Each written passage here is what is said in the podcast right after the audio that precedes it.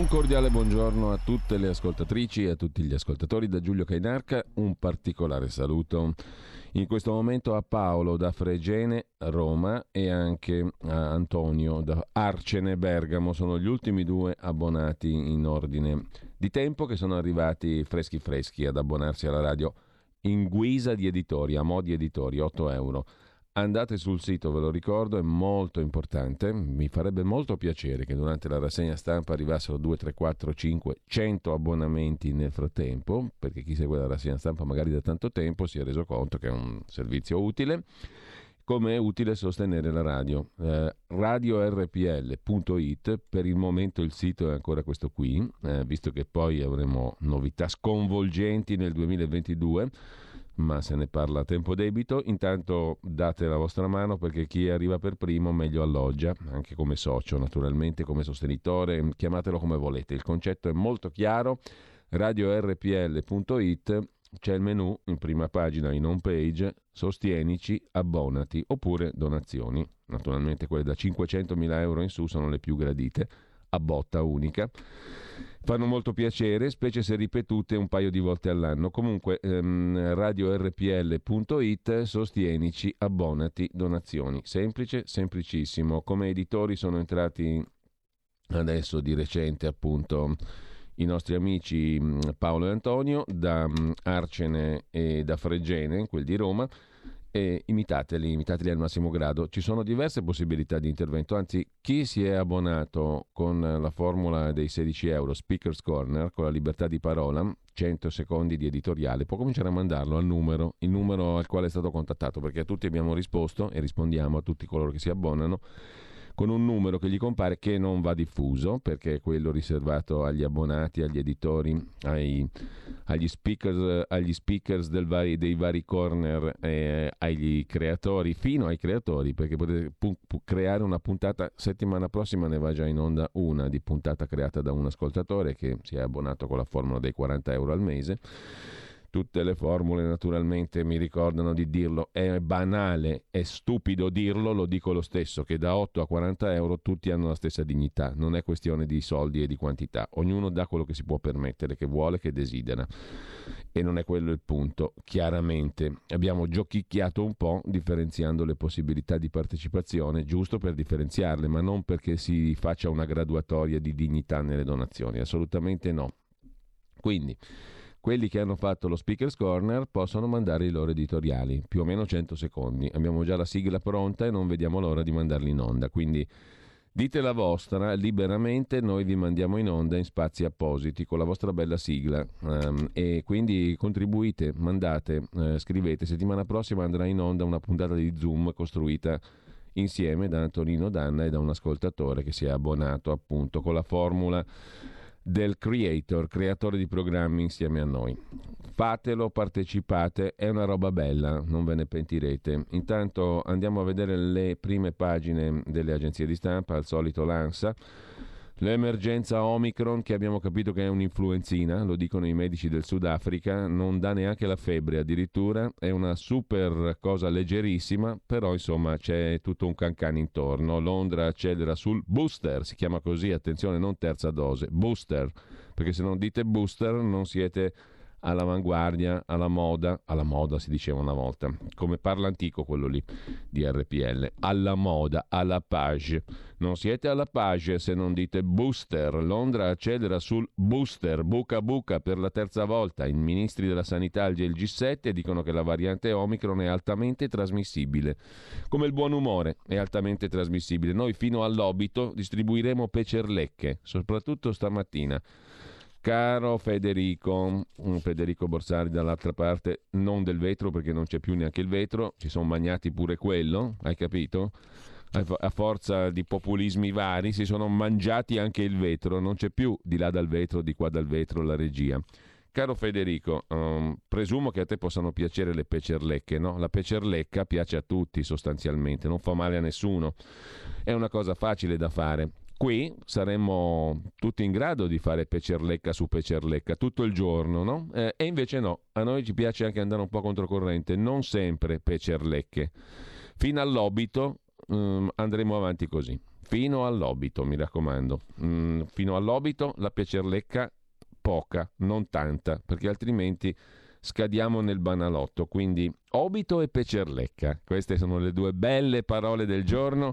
Potete partecipare anche alla ricerca etimologica. Mm, che roba, qua si parla bene, siamo sopra la media a questa radio.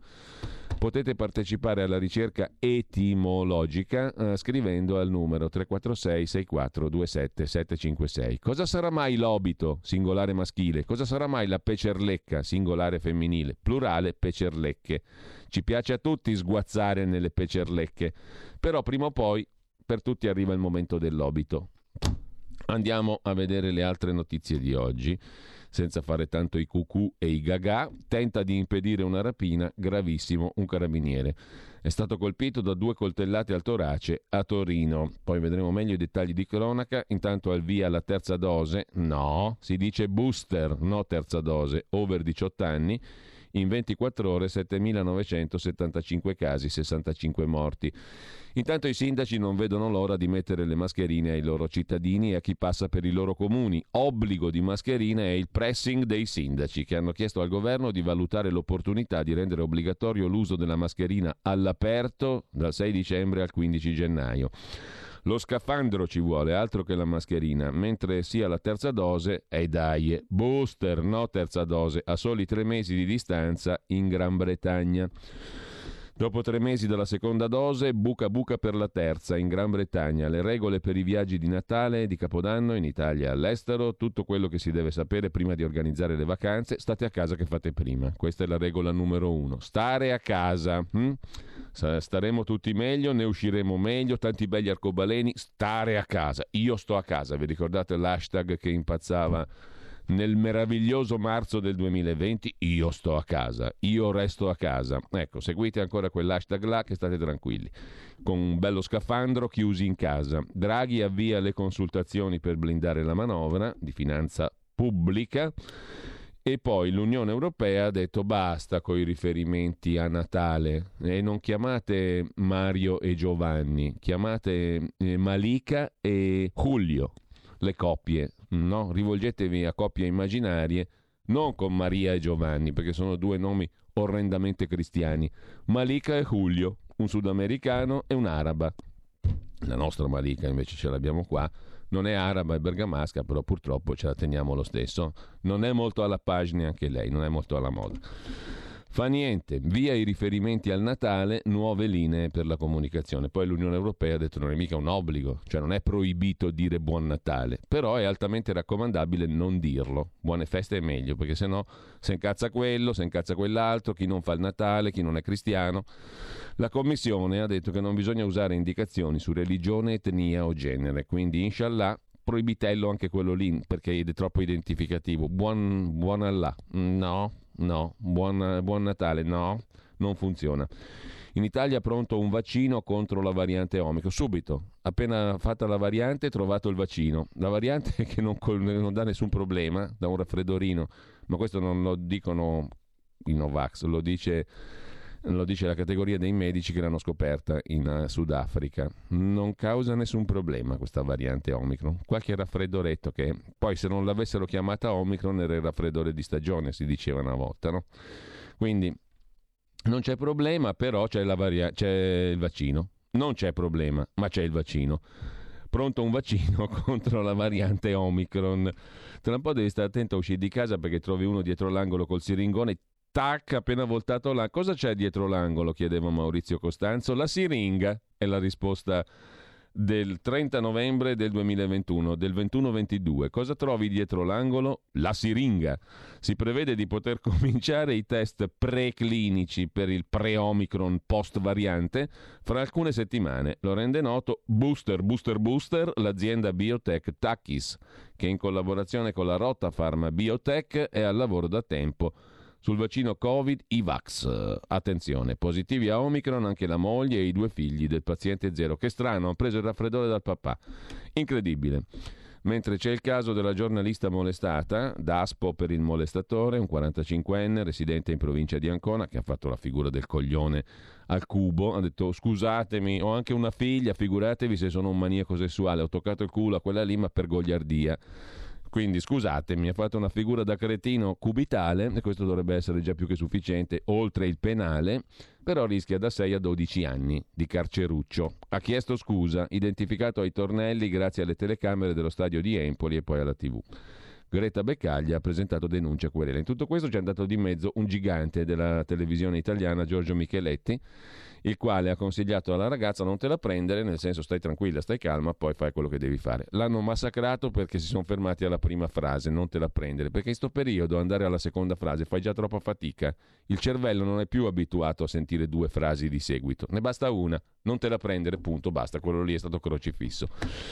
Siamo conciati molto male, però per questa roba qua il vaccino non l'hanno ancora trovato, purtroppo neve sul Vesuvio e anche in quel di Nuoro in Sardegna, nella fantastica meravigliosa Sardegna, intanto economia circolare, imprese pronte, ma serve la leva del PNRR. Si chiude con questo criptico e inquietante titolo la prima pagina dell'agenzia ANSA. Noi fiduciosi e pieni di sete di vita andiamo anche all'ADN Kronos eh, caschiamo bene. Super Green Pass, mascherine all'aperto, terza dose. C'è passata la voglia di vita. Mentre variante Omicron Italia, sintomi e vaccini. E a ridaie cosa sappiamo? Booster, booster e buca buca. Colpo alla nuova mala del Brenta. Finalmente una notizia vera, 39 misure cautelari, l'indagine diretta dalla direzione distrettuale antimafia, viene quasi da ringraziare i malavitosi del Brenta per averci riportato un po' di sana realtà e di sano crimine, quello vero, quello bello. Covid Italia, 7.975 contagi e a ridaie. E poi pallone d'oro, Messi vince per la settima volta. Che barba, che noia. Variante Omicron, su 33 casi nessuno grave, 0 morti. È un raffreddorino, ragazzi. Sta variante Omicron è un raffreddorino. Però c'è il vaccino, fa anche rima. Siamo tutti felici e lasciamo l'ADN Kronos per andare a vedere, sempre più fiduciosi e sempre più ansiosi di vita, mi raccomando, fino all'obito. Oggi siamo in vena di pecerlecche, dai, mettiamola così. È martedì ed è il giorno della pecerlecca.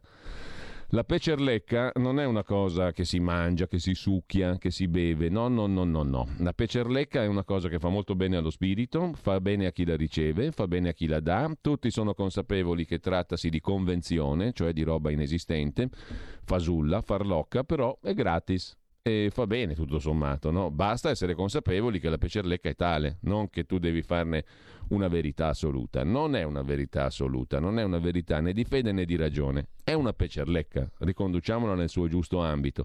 La pecerlecca è pecerlecca, però non dispiace, anzi, se io adesso a Federico, di là dal non vetro, offrissi un po' di pecerlecche, lui non è che si lamenterebbe, tutt'altro. Se invece gli cominciassi a parlare di Obito, gli girerebbero un po', secondo me, eh? a occhio e a croce.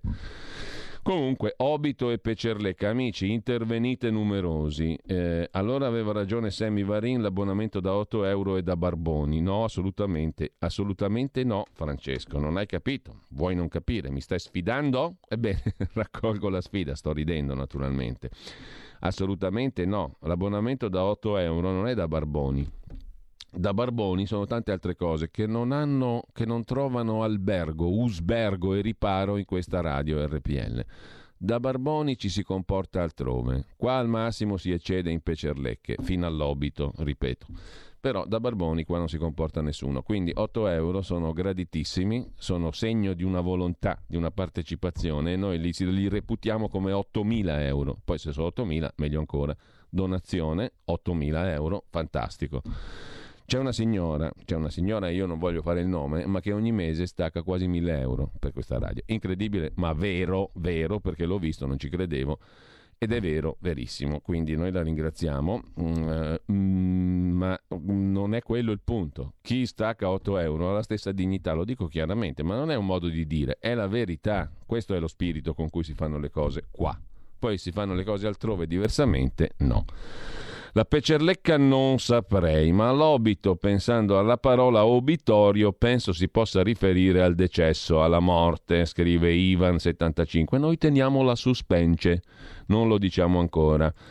Anche un altro ascoltatore dice Obito ricorda obitorio, luogo di morte. Ma chi lo sa? Eh, intanto eccediamo in Pecerlecche. Andiamo a vedere però le prime pagine dei quotidiani, se no sta rassegna stampa alle 7.45 che ancora quello non ha letto un giornale. Ma che cavolo mi sintonizzo io su sta radio di, di cucù? Rassegna stampa e quello alle 7.45 non ha ancora letto neanche una pagina di giornale. Cose dei turchi, diceva Nino Frassica tanto tempo fa. Andiamo a vedere la nostra bella edicola digitale e grazie all'attenzione di Federico evitiamo gaffe, perché quando andiamo a vedere i messaggi via WhatsApp naturalmente non possiamo mandarli in onda, se no si vede il numero di chi scrive e noi teniamo alla privacy quant'altri mai. Hm?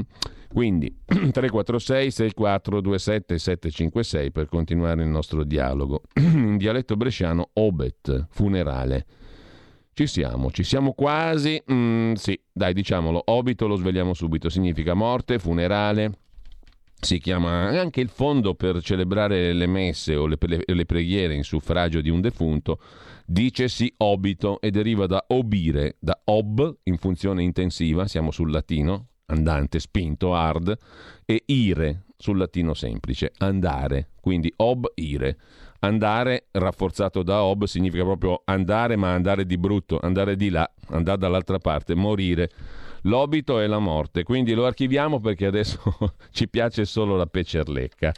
Una volta archiviato l'obito, mm, andiamo in pecerlecche proprio diffuse, estese, da farti godere con l'accento sulla O, da farti godere tutto. Eh, le pecerlecche ci piacciono un casino. Ciao Giulio, mi piacerebbe fare un bell'obito al mainstream, dice Pino. No, perché altrimenti tu come fai a controcantare? Se non c'è più il mainstream, diventa mainstream tutto il resto, o no? È logico, se non c'è una dominante, come fa a esserci un controcanto? E se il controcanto non trova una dominante, diventa lui la dominante, no? Quindi diventerebbe noioso mainstream, quello che adesso è definito contro il mainstream. Obito ergo sub, il motto dei sommozzatori. Tiè. I sommozzatori però ci tengono a tornare su, altro che obito. Comunque, scrive un altro ascoltatore, mm, bando alle ciance, alle pinzillacchere e alle pecerlecche, andiamo alla prima pagina del nobilissimo, austerrimo, e naturalmente è un superlativo che non esiste, Corriere della Sera. Quando fu fondato, caro Federico, il Corriere della Sera? Tu che sei milanese dovresti saperlo. Nel 1876. Cent'anni dopo Eugenio Scalfari fondava La Repubblica, 1976, a distanza esatta di 100 anni. Vuol dire qualcosa? Assolutamente no. Andiamo a vedere la prima pagina del Corriere della Sera. Oggi siamo in vena di cabaret, care amiche e amici all'ascolto. Pecerlecche per tutti, perché arriva Natale, siamo generosi, costano niente, fanno piacere le pecerlecche.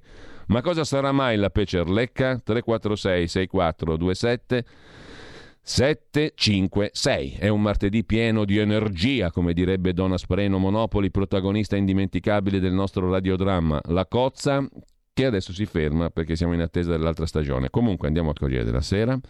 È pazzesco questo soggetto qua che vi sta parlando. Alle 7.48 è iniziata alle 7.30 e qualcosa la rassegna stampa. Ancora non vi ha dato un titolo di giornale. Sarete tristi, eh?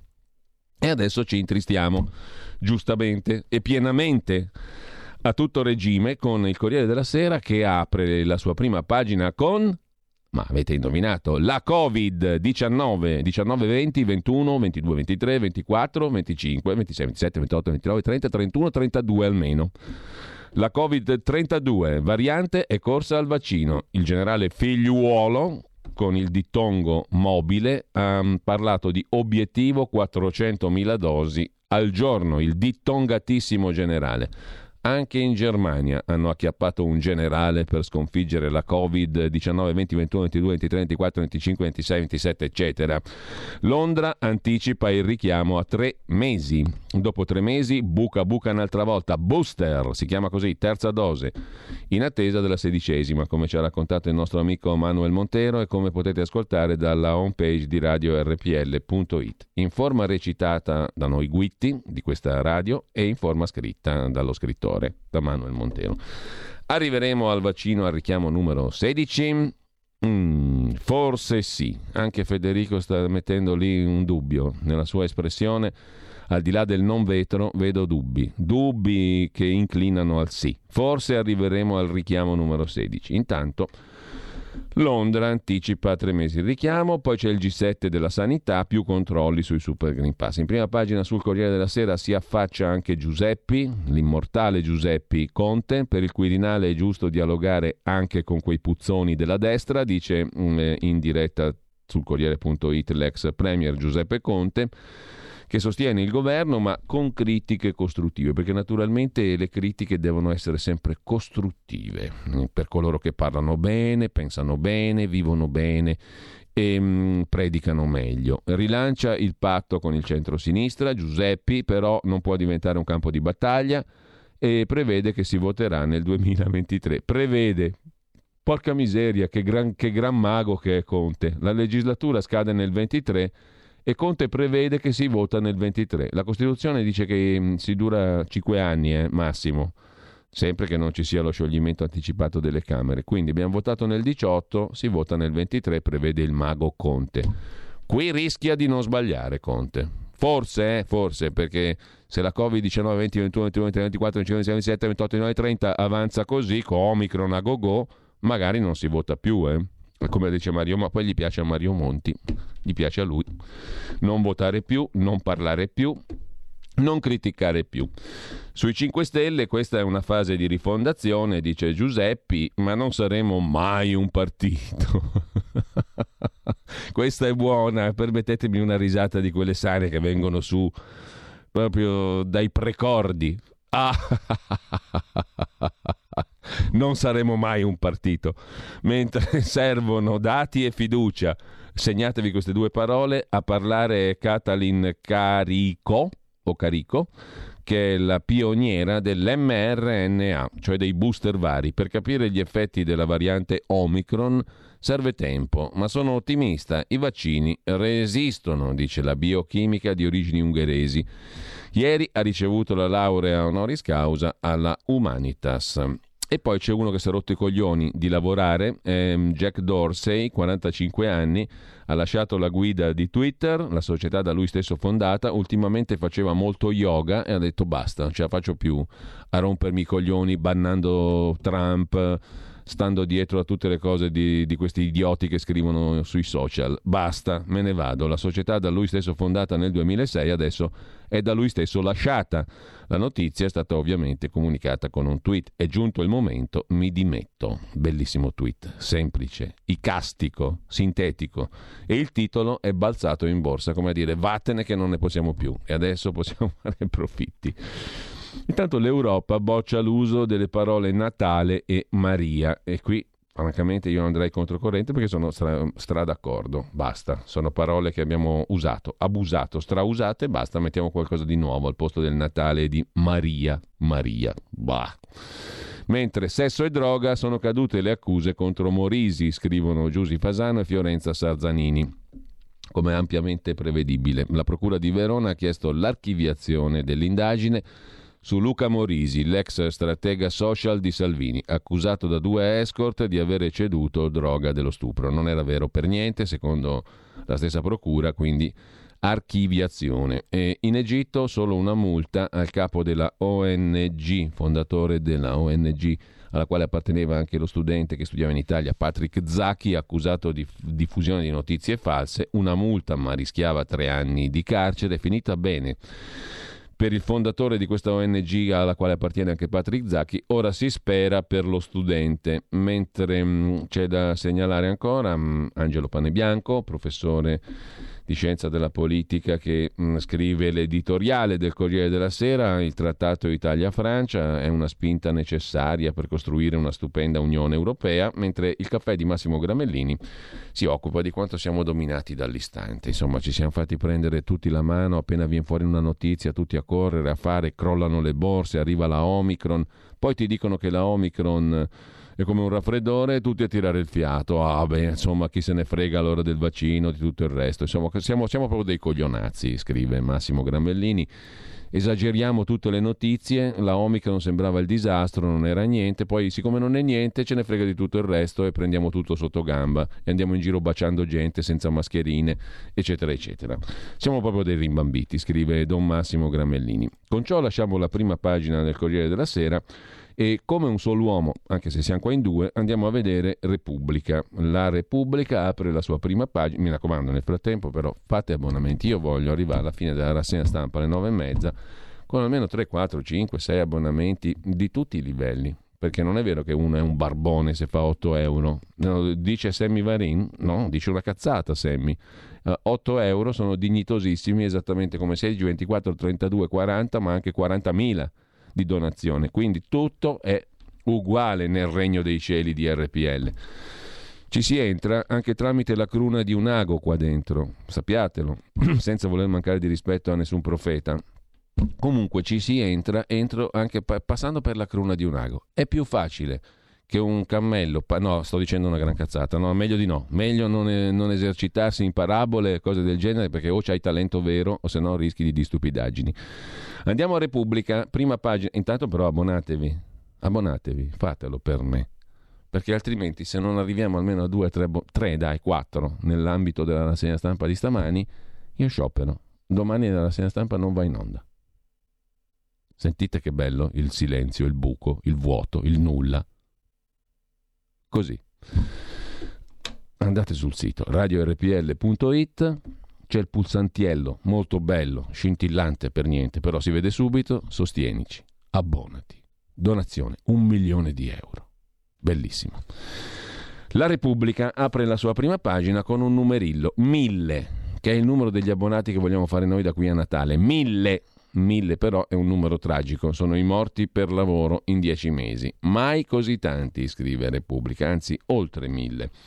Il bollettino del crimine di pace dei caduti del lavoro segna un altro tassello e Repubblica se ne occupa per le prime due pagine con i volti, i visi, i nomi di coloro che sono morti sul lavoro. E qui c'è poco veramente da fare eh, gli stupidi, anzi il tema è naturalmente grave. Eh, I morti sul lavoro nel 2021 segnano un nuovo picco. Ecco i volti della strage. In Lombardia 125 vittime, anche in relazione al fatto che è una regione popolosa e eh, con molti lavoratori, Lazio 85, Emilia Romagna 82, Piemonte 77. Le attività più coinvolte sono le costruzioni e l'edilizia, vengono poi trasporto e magazzini, commercio e meccanici auto e moto e a distanza servizi di supporto alle imprese e sanità. Le classi più colpite, 55-59 anni, il maggior numero di morti sul lavoro, dopodiché 50-54, 60-64 e mm, in maniera meno corposa 45-49 anni e 40-44. La nazionalità delle vittime per l'85% è italiana, per l'11% è extra Unione Europea, per il 3,4% Unione Europea esclusa Italia sono al 90,5% uomini le vittime sul lavoro, 9,5% donne. Più di mille i morti sul lavoro nel 2021, scrive Repubblica in prima pagina ed è l'argomento d'apertura con i visi, i volti di costoro che sono morti sul lavoro nel 2021. E, mm, l'altro titolo ha a che fare invece con eh, la lotta al virus, fermare il panico, Stati Uniti, Unione Europea, da Washington a Bruxelles, un argine a difesa della ripresa economica, ha detto il presidente americano Biden, vaccino e niente lockdown. La Presidente della Commissione europea von der Leyen, insieme contro la variante Omicron, si è fatta un po' prendere la mano von der Leyen dicendo subito dobbiamo modificare il vaccino con ciò come nota anche Don Massimo Gramellini sul Corriere della Sera, instillando il dubbio nelle persone comuni che i vaccini attuali valgano poco, perché se dobbiamo trovare un vaccino contro la variante Omicron, uno dice allora questi a cosa servono? Lagarde, Banca Centrale Europea, ha detto che la collaborazione tra Stati per quanto riguarda la Covid è un modello anche per il clima. Dietro front sulla scuola, se c'è un positivo, quarantena per tutti, è la nuova regola. La cannabis va legalizzata, scrive Chiara Valerio su Repubblica. Indagine sondaggistica Ipsos, addio al PD mm, del voto operaio, gli operai non votano più PD, successo già nel 1993 quando elessero Formentini sindaco di Milano, ma l'incubo di Letta è l'astensione e poi almeno sei squadre di calcio di Serie A nell'indagine sulle plusvalenze. È come Calciopoli, anzi peggio di così Solo Calciopoli, la frase è nelle intercettazioni sull'inchiesta sulla Juve. Scambi sospetti coinvolgono anche Inter Napoli, Atalanta, Genoa, Sampdoria. Gli atti alla procura della Federazione Italiana Gioco Calcio. Addio di Barbados alla corona inglese. Stanotte è la notte, tonight's the night, titola il Daily Nation. Siamo a Swan Street, via del mercato, Bridgetown, Barbados. A me stanotte cambierà la vita, dice Sharon, 50 anni. Barbados dice addio alla regina d'Inghilterra. Eh, lasciamo Repubblica, andiamo a vedere anche la prima pagina della stampa di Torino. La stampa mette in apertura, mo lo vediamo, mm, la questione della scuola. Si va in didattica a distanza, in DAD, anche con un solo contagiato. Mascherine all'aperto, offensiva delle regioni e poi la manovra di finanza pubblica, sindacati pronti allo sciopero per le pensioni. Il G7 della sanità rilancia l'allarme Omicron, agire subito. Vabbè, ok, con calma, eh? con calma. Prendiamola con filosofia. Uh, pressing su Londra perché blocchi i voli a rischio. E mh, mm, di spalla poi c'è mm, Annalisa Cuzzocrea che si occupa di 12 idee al femminile per il Quirinale, come si trattasse di una quota, come fosse un panda, un animale strano, ogni tanto nei totonomi per il Quirinale appare la possibilità nuova, inusitata, fantascientifica, cioè una donna. Si dice così, non un nome, non un cognome. Per gli uomini invece chiamati in causa ci sono nomi e cognomi Mario Draghi, Paolo Gentiloni, Pier Ferdinando Casini, Giuliano Amato. Quando si parla della Presidenta della Repubblica si usa invece una donna, come fosse appunto un eh, panda, un, eh, un, un animale in via di estinzione. 12 idee invece con nomi e cognomi li propone, poi lo vedremo, Annalisa Cuzzo Crea sulla stampa di Torino. In primo piano ancora sulla stampa un'altra donna, Veronica De Romanis, economista, moglie di banchiere illustre. Questo Stato protegge tutti con dei soldi che non ha. Lavorare non paga, anzi non serve, almeno in Italia, lo dicono i dati dell'Ocse. Solite prediche. E un'altra donna ancora in Barbados, la Repubblica delle Donne. Barbados dice addio alla regina Elisabetta, un'altra donna, e diventa Repubblica. Avrà un presidente donna, Sandra Mason, che fu la prima giudice donna della Corte Costituzionale. Lo ha voluto la prima ministra donna Mia Motley, laureata alla London School of Economics. Non ne possiamo più di donne e meno male che c'è Nick Jack Dorsey in prima pagina. La scelta di un uomo che batte tutte le donne di oggi. Ha detto basta, Twitter io lascio. Mi sono rotto di fare l'amministratore delegato di Twitter, la compagnia che egli stesso aveva fondato nel 2006. Da tempo Dorsey, hipster barbuto con magliette psichedeliche, passa i pomeriggi a fare lezione di yoga anziché dirigere la società.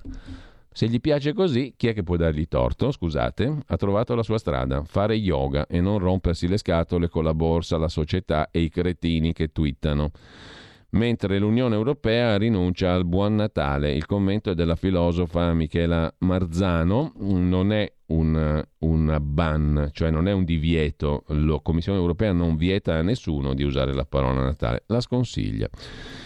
E infine, a chiudere la prima pagina della stampa, due giganti, tra virgolette, del passato, Norberto Bobbio, per qualcuno tanto gigante non è, ma comunque Mettiamolo lì, siamo in vena di Pecerlecche oggi. Come difficile il dialogo democrazia-marxismo, la discussione di Norberto Bobbio sul socialismo liberale e sul liberalismo sociale. Una discussione che può essere interpretata come l'espressione della necessità di richiamarsi a quei principi senza i quali una democrazia va in rovina sono cose antiche, Mario Monti l'ha fatta corta e ha riassunto tutto i termini del problema attuale. Smettiamola di discutere, la democrazia è un impiccio, una rottura di scatole, una perdita di tempo.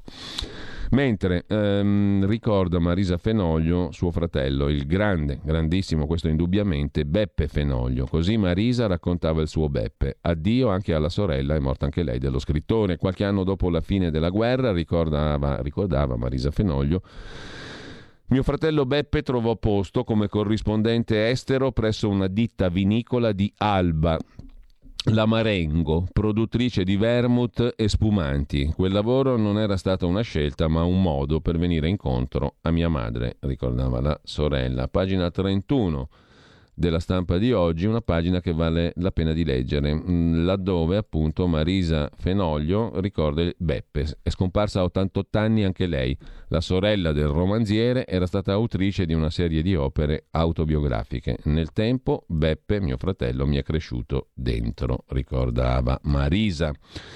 Beppe Fenoglio scomparve il 18 febbraio del 1963. Ha scritto cose straordinariamente efficaci sulla guerra partigiana e sul Piemonte mentre sulla sua alba. Mm, mentre lasciamo eh, la stampa e andiamo finalmente alla Pravda, un po' di ortodossia. Ortodossia nel controcanto, ortodossia contro il mainstream. E qui torniamo a quello che ci diceva prima Pino. Adesso andiamo a vedere però uh, un attimo di messaggi. Allora, perché mi mandi a cercare sul dizionario parole assurde? Ah, Giulio, tu e le tue bugiarderie, scrive ridendo un ascoltatore che ha il, uh, l'icona di un capo indiano, bellissima, nel suo profilo di WhatsApp. Eh, direttore, hai appena letto lotta al Covid, alla Covid, fermare il panico. Non sarebbe meglio fermare i panificatori? Eh, sì, i, coloro che creano il panico, i panicatori, i panicanti, i tragedianti. Eh, e allora avete scoperto cos'è la pecerlecca con la quale abbondiamo da qui a Natale? mi raccomando, se non volete il buio, il silenzio totale, fate l'abbonamento a RPL, perché altrimenti fuori da RPL c'è il silenzio, l'obito. Per evitare l'obito, abbonati a RPL. Pagina semplicissima da raggiungere, radiorpl.it, sostienici, abbonati, con diverse possibilità anche di intervenire, non è una balla, potete intervenire, potete cominciare a mandare anche i vostri editoriali, chi ne ha diritto. Intanto andiamo a vedere anche non ci facciamo mancare proprio niente, dicevamo la Pravda, finalmente la verità è il regimetto del terrore, ammonisce il nostro direttore preferito Maurizio Belpietro sul nostro giornale preferito, la Pravda. Contrordine sull'allarme procurato, prima si suscita il panico per la terribile variante Omicron, poi quando si capisce che i danni che provoca sono paragonabili a quelli di un raffreddore, si dà il merito ai vaccini. Così anche l'incubo diventa un bello spot per le iniezioni. Cioè, avete capito che la variante Omicron è tale, cioè un raffreddorucolo, perché abbiamo fatto il vaccino, se no morivi. E se non basta ci pensano i giudici che trasformano un'opinione del presidente, questa è bella però, questa è veramente bella. Qui la Pravda ha toccato un tasto che risuona in noi antichi democratici. Ci pensano i giudici a trasformare un'opinione di Mattarella in fonte del diritto.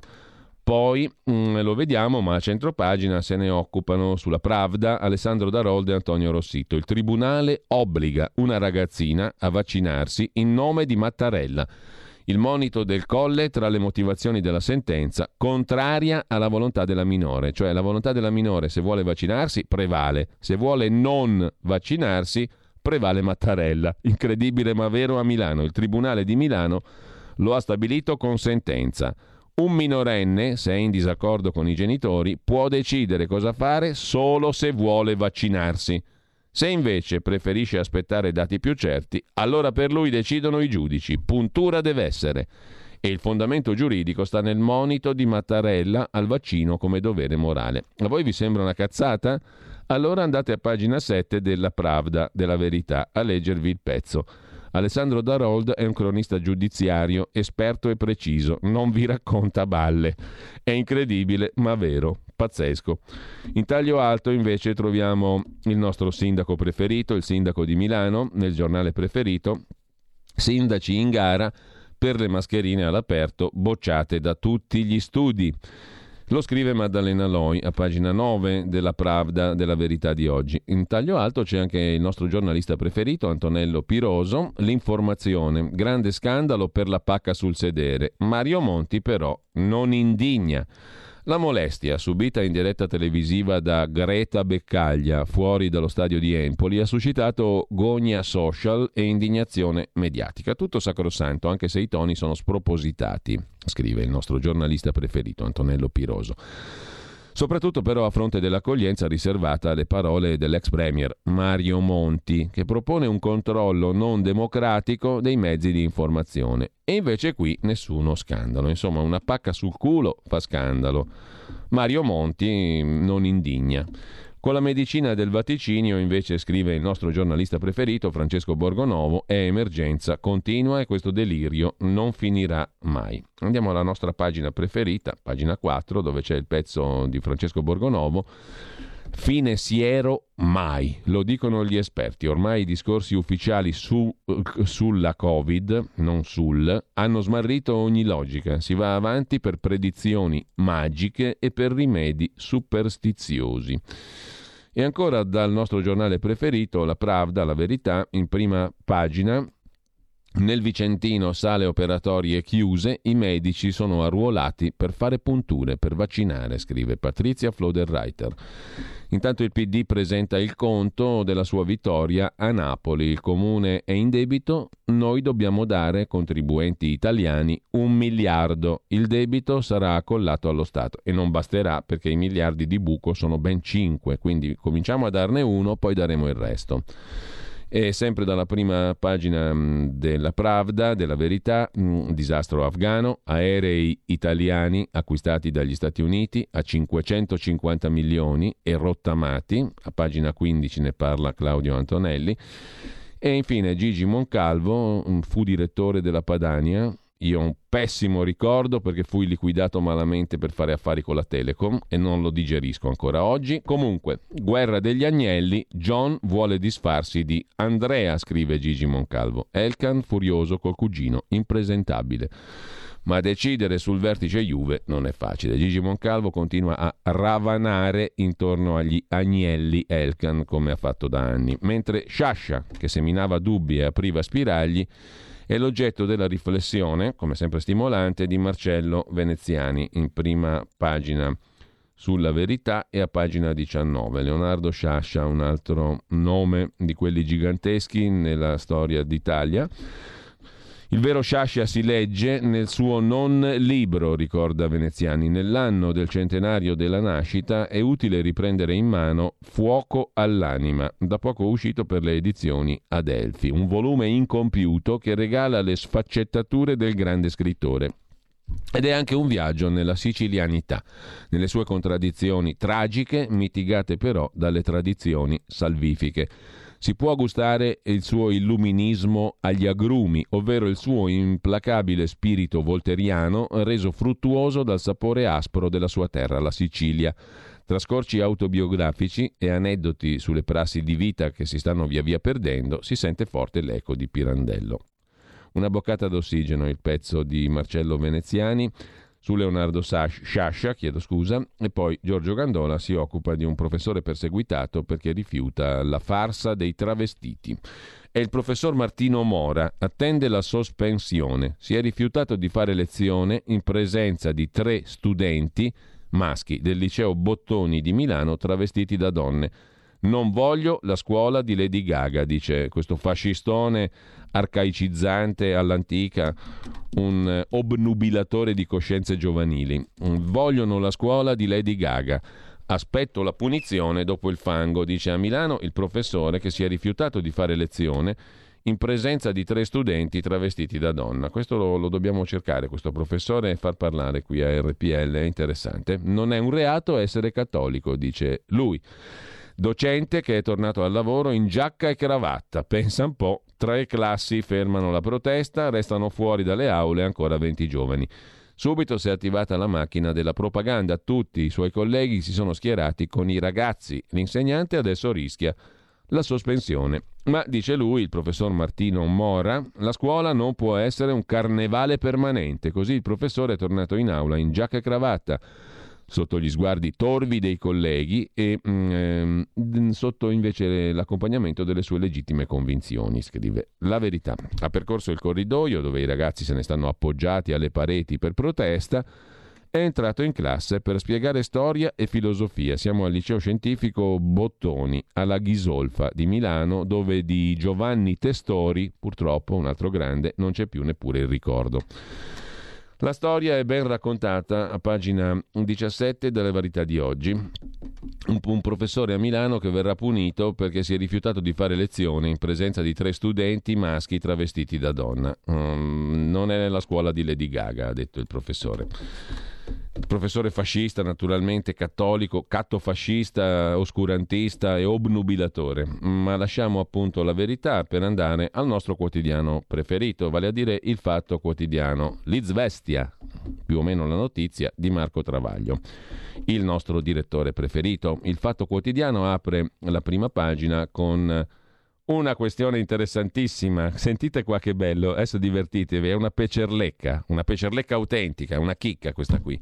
Un ex 5 Stelle parlamentare, mm, il quale denunzia quanto segue. Per votare B, punto, come il foglio mm, chiama, il fatto, chiedo scusa, mm, chiama Berlusconi, perché non, non, è degno neanche di essere nominato, una bestia simile, B, punto, per votare B punto, cioè Silvio, il magnifico, mi offrono posti e soldi.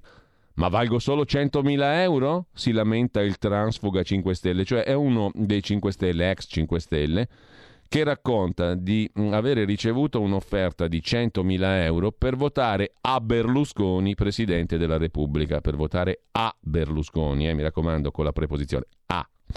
Per votare a Berlusconi mi davano 100.000 euro, capito? Il transfuga ha detto che mi hanno proposto poltrone in consigli di amministrazione di società all'estero e 100.000 euro. Meno di quel che dava alle sue olgettine. Ma scherziamo? Io valgo meno di un'olgettina come, come voto per il Presidente della Repubblica? Il mio voto per il Quirinale vale meno di una mignottella? Ma stiamo scherzando? dice l'ex 5 Stelle al, al nostro giornale preferito, il Fatto Quotidiano che poi rinforza con la frase sopra la testata, si parla di B.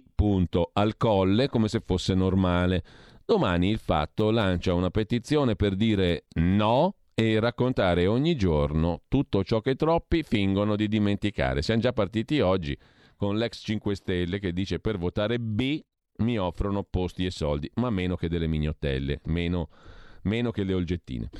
Eh, mentre per i vaccini, scrive il nostro quotidiano preferito, il Fatto Quotidiano, ore di coda per gli hub chiusi, mesi persi e mancanza di personale. I ministri della salute del G7 dicono che la variante Omicron è altamente trasmissibile, come il buon umore, oltre 30 casi in Europa, ma sintomi lievi, accuse all'Occidente per la mancata sospensione dei brevetti. E intanto la Cina annuncia un miliardo di fiale all'Africa. Si fa geopolitica e economia anche così.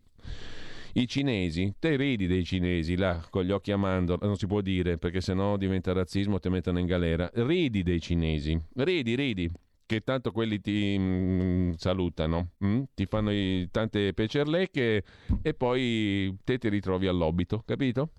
Comunque, il Fatto Quotidiano mette in prima pagina anche Mario Monti, immarcescibile, con, come il suo Loden, troppa democrazia in Italia. C'è una rietta di regime, scrive il Fatto Quotidiano.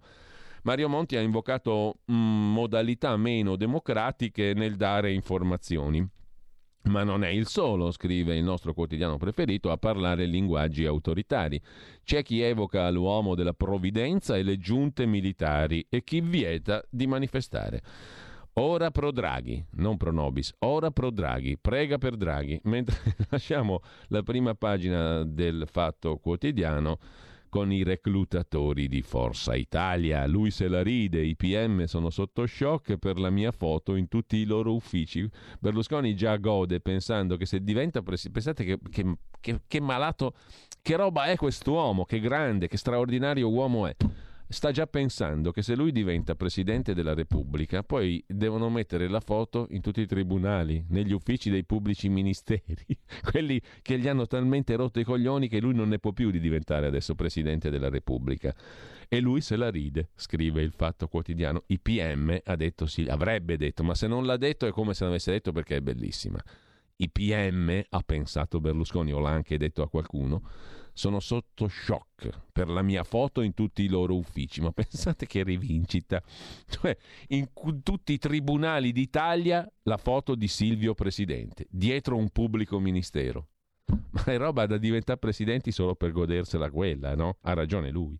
Ha ragione l'uomo di Arcore, Silvio il Magnifico come lo chiamava Nicholas Farrell. Andate a recuperare su Gogol chi è Nicholas Farrell, un meraviglioso ubriacone giornalista britannico, fantasticamente fluviale nei suoi articoli che erano uno spasso a leggerli. Poi dicono che il vino fa male, non è affatto vero, il Sangiovese fa benissimo, a lui faceva benissimo a Farrell. Comunque, soprintendenza unica, il deserto. PNRR, sindacati contro, scrive il fatto in prima pagina. Questa però è una roba proprio da specialisti, da malati mentali, da super, diciamo, affezionati a, alle materie complicate. Insomma, in pratica mh, mm, eh, riguarda il Ministero dei Beni Culturali e Franceschini. Vediamo cosa scrive Marco Travaglio, il nostro direttore preferito, nell'editoriale Crescete e finanziatevi. Anche i 5 Stelle cominciano a mangiare dalla greppia dello Stato, del pubblico, del 2 per 1000. Gli iscritti 5 Stelle votano sul 2 per 1000, la mini quota di imposte che i contribuenti scelgono di destinare a un partito. Finora il Movimento 5 Stelle, spiega il nostro direttore preferito, si era autoescluso perché anche quello è un finanziamento pubblico, sia pur indiretto, il 2 per 1000. Ma l'anno scorso, agli Stati Generali, Conte era premier e non leader. Attenzione, non è colpa di Conte perché Conte è sempre bravo. Sempre, sempre, sempre, sempre. Eh, Conte era premier, dunque, eh, l'anno scorso agli Stati Generali decise di rompere il tabù, insieme a quello più importante dei due mandati. È giusto che cada anche il tabù del 2 per 1000? Secondo noi sì. Primo, quando Grillo e Casaleggio dettarono la regola, i partiti arraffavano 200 milioni all'anno, un miliardo a legislatura, aggirando il referendum sul finanziamento pubblico col trucco dei rimborsi elettorali. Grazie alla spinta del 5 Stelle nel 2013 il governo Letta rimpiazzò quello sconcio con i più sobri fondi indiretti, fra cui il 2 per 1000. Lo Stato stanzia 25 milioni all'anno, ne spende 15 perché pochi contribuenti barrano la casella. Secondo, il 2 per 1000 incoraggia i partiti a mantenere un legame con gli elettori, unici arbitri del loro finanziamento, premiano chi fa buona politica. Terzo, in questo clima di restaurazione, vitalizi, immunità, si vuole tornare ai finanziamenti diretti, con la scusa che se no i partiti rubano. Meglio quello indiretto, il 2 per 1000, modico, volontario, meritocratico. Quarto, le regole interne sono al servizio del partito e non viceversa. Alcune di quelle pentastellate all'inizio hanno portato al successo un movimento che non solo non rubava, ma predicava e praticava una politica sobria. Ora sono diventate un handicap quelle regole, anzi un boomerang nella politica sangue e merda che trasforma i virtuosi in fessi. Se un eletto 5 Stelle non può aspirare al terzo mandato, deve restituire parte dello stipendio e non può accedere a fondi pubblici. È più facile per gli altri partiti così comprarselo, promettendogli il terzo mandato, lo stipendio pieno e i fondi pubblici. Così il partito più virtuoso non solo ha tutti contro, ma li combatte con le mani legate dietro la schiena. Perché i 5 Stelle, ci racconta il nostro direttore preferito, sono per definizione il partito più virtuoso. Mm? Chissà perché. Sono il partito più virtuoso. Punto. Te ci devi credere. Articolo di fede. Quinto, la soluzione non è buttare le pratiche virtuose, ma aggiornarle, eccetera. Insomma, va bene. Travaglio approva. Il 2 per 1000 va bene anche per i 5 Stelle. E lasciato il nostro quotidiano preferito, andiamo al nostro quotidiano prediletto, a quello che preferiamo, insomma, cioè Libero. Libero apre la sua prima pagina con l'inchiesta sul e continuano a chiamarlo al maschile, ma vogliamo sfatare, sono stati proprio dei maschilisti orribili. La Covid si chiama la Covid, capito? Perché la Covid sta per disease, malattia. Mm? Coronavirus disease, Covid, coronavirus disease. Disease uguale malattia. Malattia maschile o femminile? Femminile. La Covid, giusto? Perfetto. Ci siamo intesi. Questi maschilisti invece dei giornalisti italiani poi si lamentano che uno tocca il culo a una giornalista in diretta, invece fanno i maschilisti tutti i giorni, tu istighi. Quello lì è stato istigato perché leggeva Libero, leggeva il Corriere, leggeva Repubblica, la stampa. Quello leggeva una mazzetta di 15 quotidiani al giorno, alla fine non ce l'ha fatta più e gli ha toccato il culo a una giornalista in diretta televisiva perché ha letto troppi giornali maschilisti come il Libero stamattina, il Covid. Tutti parlano di Covid al maschile. E smettiamola con questo maschilismo. La Covid. Speranza ha mentito ai pubblici ministeri.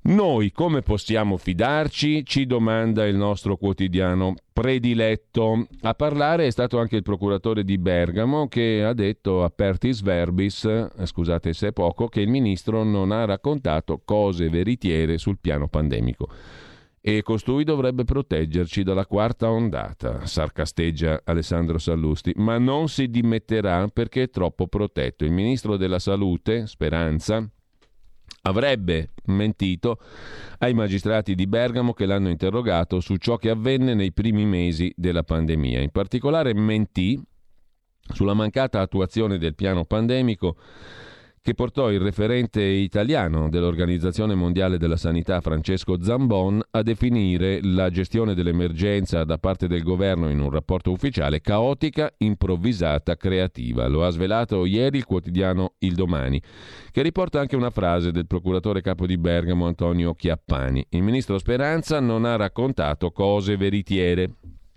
Anche questo dovremo valutare, ha detto il procuratore capo di Bergamo.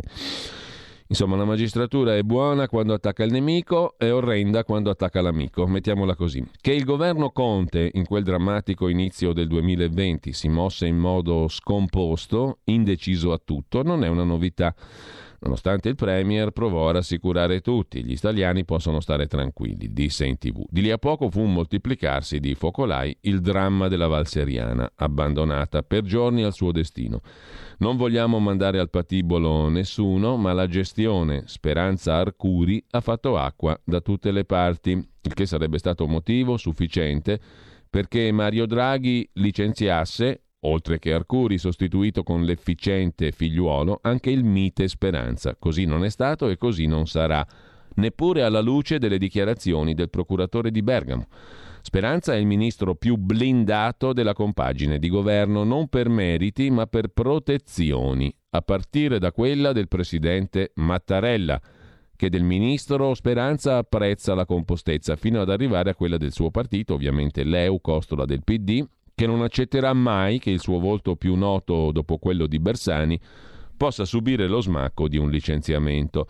Hanno voglia Salvini e Meloni a chiedere dimissioni di speranza. Fiato sprecato, anche se risultasse davvero bugiardo, anche se questo renderebbe difficile credergli, speranza resterà al suo posto.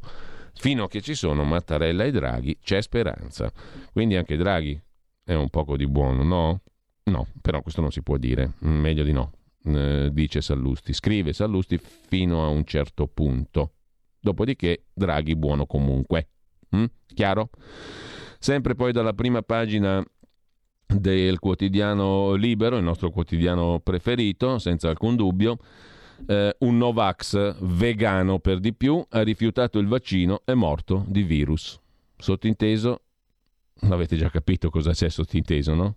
Ben gli sta sia chiaro, è ovvio, pentito in ritardo, mentre dopo l'uscita di Berlusconi per tenere Mario Premier imbullonato a Palazzo Chigi, anche Salvini. Draghi resti a Palazzo Chigi, ha detto anche Matteo Salvini.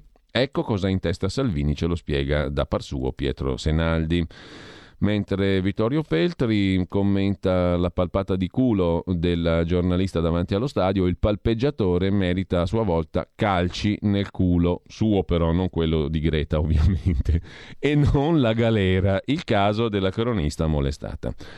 Eh, con ciò lasciamo la prima pagina del nostro quotidiano preferito, andiamo in pausa e poi vediamo subito dopo la prima pagina del nostro quotidiano preferito. Sono Francesca Corbella, parlo su questa radio ogni giovedì alle ore 17 di educazione, dei nostri ragazzi, del loro domani, parlo del nostro vivere e per il resto ascolto. Dal 1998 RPL mi ha dato libertà, pensiero, visione, mi ha fatto compagnia. Abbonati anche tu a RPL, la tua radio. Non ce ne sono altre. RPL insegna a guardare con molta attenzione, per vedere lontano. Abbonati. Fatti sentire per sostenere la tua radio e partecipare in prima persona ai tuoi programmi preferiti. Abbonati a RPL. È facile, economico e democratico. Vai sul sito radiorpl.it, clicca Sostienici e poi abbonati.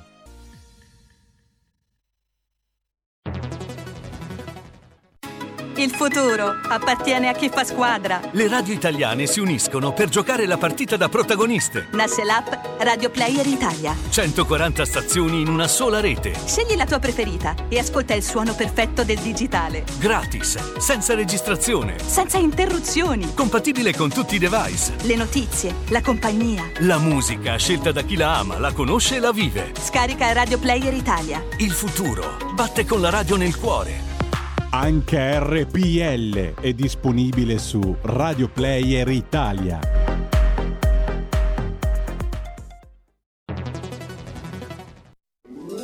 Stai ascoltando RPL. La tua voce libera, senza filtri né censura. La tua radio.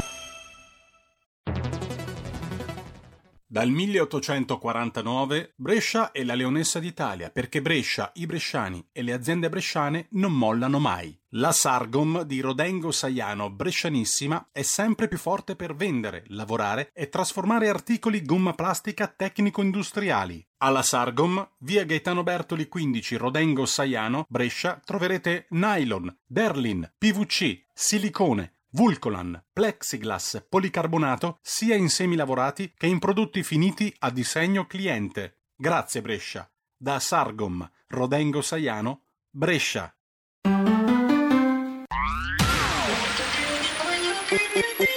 Un suono così non l'hai mai sentito, baby. Da Plus molto più di quello che credevi. Programmi, musica, multimedialità.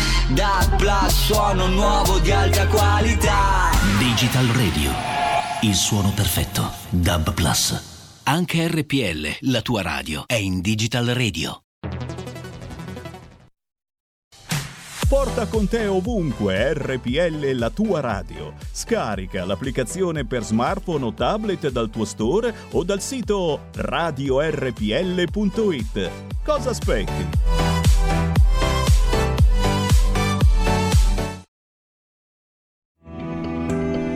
Il meteo.it presenta le previsioni del giorno. Temporaneo aumento della pressione sull'Italia, dove sarà il sole a dominare nel corso della giornata odierna. In mattinata ampio soleggiamento, soprattutto al centro-nord, con cieli anche pressoché sereni, salvo per lievi disturbi sulle coste centrali adriatiche e anche sui confini alpini orientali, qui anche con spruzzate di neve a bassissima quota. Maggiore instabilità al sud, specie sul basso Tirreno, anche con dei rovesci associati. In giornata tempo buono quasi ovunque, con precipitazioni praticamente assenti. Le previsioni di ilmeteo.it tornano più tardi. Un saluto da Stefano Ghetti. Avete ascoltato le previsioni del giorno. E adesso, come al solito, buttiamo l'occhio, l'orecchio, l'anima e il cuore in avanti sul palinsesto di RPL. Cosa succede dopo la rassegna stampa? Succede che vi ascoltate una conversazione registrata ieri, ma fresca fresca, sapida, provocatoria il giusto con il professor Ugo Volli in tema di comunicazione Covid, pandemia, Novax, Provax, Antivax, No Green Pass, Mario Monti e la sua auspicio, il suo auspicio di una uh, democrazia somministrata a piccole dosi, così come l'informazione guidata dall'alto, dal governo in base alle autorità sanitarie, i diktat delle autorità sanitarie, meno democrazia, meno informazione, anzi un dosaggio diverso, una somministrazione diversa. Di questo e della comunicazione Novax eh, e No Green Pass parleremo con il professor Ugo Volli a partire dalle 9.30 fino alle 10.30, ma la conversazione è stata registrata ieri, quindi non potete intervenire e incazzarvi perché c'è moltissimo da incazzarsi questa, sulla base di questa conversazione, ve lo anticipo, poi riprenderemo tutti i temi la settimana prossima. Dopodiché, eh, dopo le nove e mezza arrivano logicamente le 10.30. Alle 10.30 cosa succede? Succede che scatta Zoom. Vediamo se riusciamo a recuperare cosa c'è oggi in Zoom. Ah, tra l'altro, oggi pomeriggio c'è anche Luca Zaia in diretta alle 16.35 con Alessandra Mori, Pop Economia. Detto così, en passant. Vediamo se riusciamo a beccare anche Zoom di oggi. Mm, non lo so, adesso scoriamo la nostra bella pagina Facebook eh, e mm, vediamo cosa c'è a partire dalle 10.35 con Antonino Danna. Oggi è martedì. Allora, eccolo qui, eh, 90 minuti in mezzo ai fatti, il martedì tocca a Edoardo Montolli col suo impareggiabile frontedelblog.it, mm, eh, bonus, rimborsi, tasse e accidenti vari. E poi si parla di ciò che accade al confine tra Polonia e Bielorussia, dove si sta svolgendo un braccio di ferro politico sulla pelle dei migranti. Chi ha ragione? Co- su che cosa? Come mai si è giunti a questo punto? Antonino Danna ne parla con Vladimir Zereziok, co- corrispondente dall'Italia per Nieziela, una famiglia cristiana polacca, niente po', po di meno. Mm, alle ore 12 poi, solo per chi si è abbonato, se no non riuscite a sentire nessuna pecerlecca di questo tipo, eh, alle 12 invece tocca al talk Alto Mare di Sara Garino. La pecerlecca di Sara Garino non la potete ascoltare assolutamente se non siete abbonati. Mi spiace, eh, scatta proprio il ban completo. Um, vero Sara? No, No, Giulio, non Come credo no? che sia vero. Osi contraddire? O sì. Osi contraddire? Dipende, dovremmo chiederlo al professor Ugo Volli. Guarda- Dal punto di vista della che chiamo- comunicazione, che questo è un chiamo- lazzo Chiamo non Mario Monti. eh. indifferente? Guarda che chiamo Mario Monti. Attenzione perché se non fai la brava chiamo Mario Monti. Con la giusta Pronto? dose di Giulio, paternalismo. sentite? No, cioè, cioè, sì, sei tu che non senti noi, probabilmente. Sara, Giulio, mi sentite? Noi ti sentiamo, però Adesso rischi- vi ho recuperati. Ecco, rischia di Adesso essere un monologo. Stavo dicendo, Sara, con la giusta dose sia di maschilismo che di paternalismo, che se non ti adegui e non obbedisci, chiamo Mario Monti. Attenzione. Oh, che minaccia! A fronte di questo, davvero. Dunque, di che cosa ci parli oggi? Facciamola corta. La pecerlecca di Sara Garino, di che cosa si occupa? Altrimenti andiamo avanti io e te. Guarda, Giulio, anche oggi, anzi, anche noi oggi parleremo di pandemia e di comunicazione della pandemia. Lo faremo attraverso un excursus, una sorta di riassunto, di ricapitolazione di quello che abbiamo vissuto in questi due anni. Lo faremo con il professor Giovanni Carnovale, docente, medico, comunicatore anche, che ci tratteggerà davvero quelli che sono stati i passaggi cardine salienti di questi due anni di pandemia e pandemonio, andando a delineare eh, chiaramente le maggiori criticità che ci sono state, quelle che possono essere, sono le prospettive virtuose per il futuro. Una conversazione a 360 gradi alla quale il pubblico naturalmente potrà partecipare massivo, fornire i suoi punti di vista, le sue considerazioni e riflessioni. Diciamo però che se non siete abbonati, la pecerlecca di Sara Garino non la potete ascoltare in nessuna maniera, giusto?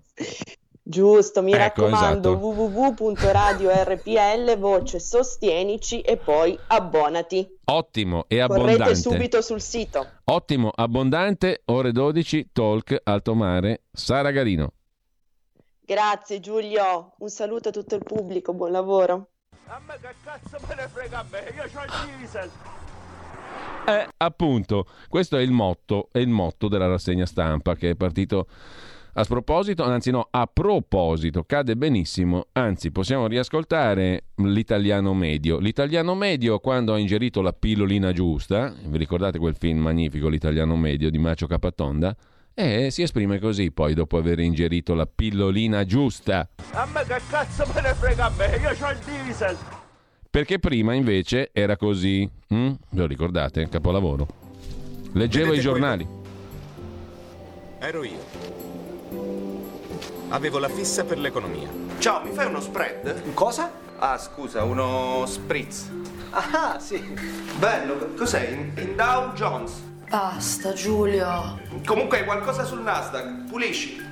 Ero impegnato socialmente. Ognuno di noi deve dare il suo contributo per migliorare questo paese, deve informarsi. Deve... Ma io ho già i problemi miei. Ma i problemi tuoi derivano proprio dal tuo menefreghismo. Giulio, dai, vieni a letto. Eh, aspetta, devo capire c- come faremo ad uscire da sta crisi, come farà il governo. Noi diciamo no ai privilegi di questa classe politica che non ci rappresenta. Una firma, una firma per abolire i privilegi della casta. Ma tu ti rendi conto dei problemi che ha l'Italia? La disoccupazione, il meridione, la crisi finanziaria. Io sto impazzendo, non... Ma tutto questo non poteva durare. C'è una cosa che ti può aiutare. La Sai pillolina. quella storia che usiamo solo il 20% del cervello? Vabbè, la provo, dai, solo per curiosità. Giù la pillola. Con questo lo usi solo il 2%. Ecco l'effetto immediato della pillola.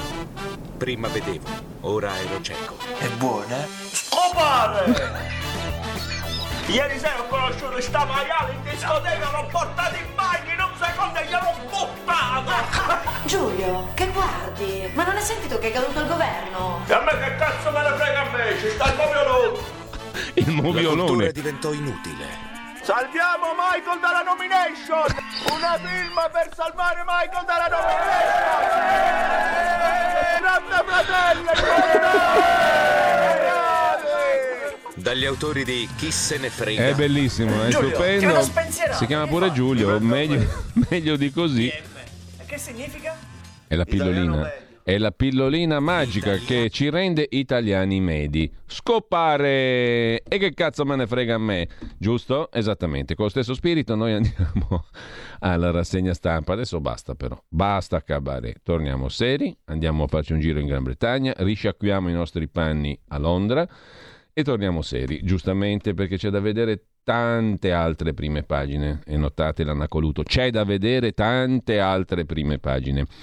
Ma prima delle prime pagine mh, andiamo a vedere anche, eh no però, Luciana da Udine, io veramente comincio a non sopportarti più. Tutte le indovini, tutte, ma tutte, ma tutte. Luciana da Udine ha indovinato anche Pecerlecca, che si scrive però con una C, non con due. eh. Non Pecerlecca, ma Pecerlecca. La Pecerlecca, singolare femminile, è un salamelecco, un complimento cerimonioso. L'etimologia è incerta, è una voce di etimo incerto, ma probabilmente di origine puramente espressiva, cioè suona bene. Pecerlecca, la pecerlecca, una roba salame, un salamelecco, un complimento cerimonioso, che è esattamente quello che rivolgiamo a coloro che in questo momento si sono abbonati a RPL. Si sono abbonati a RPL quanti?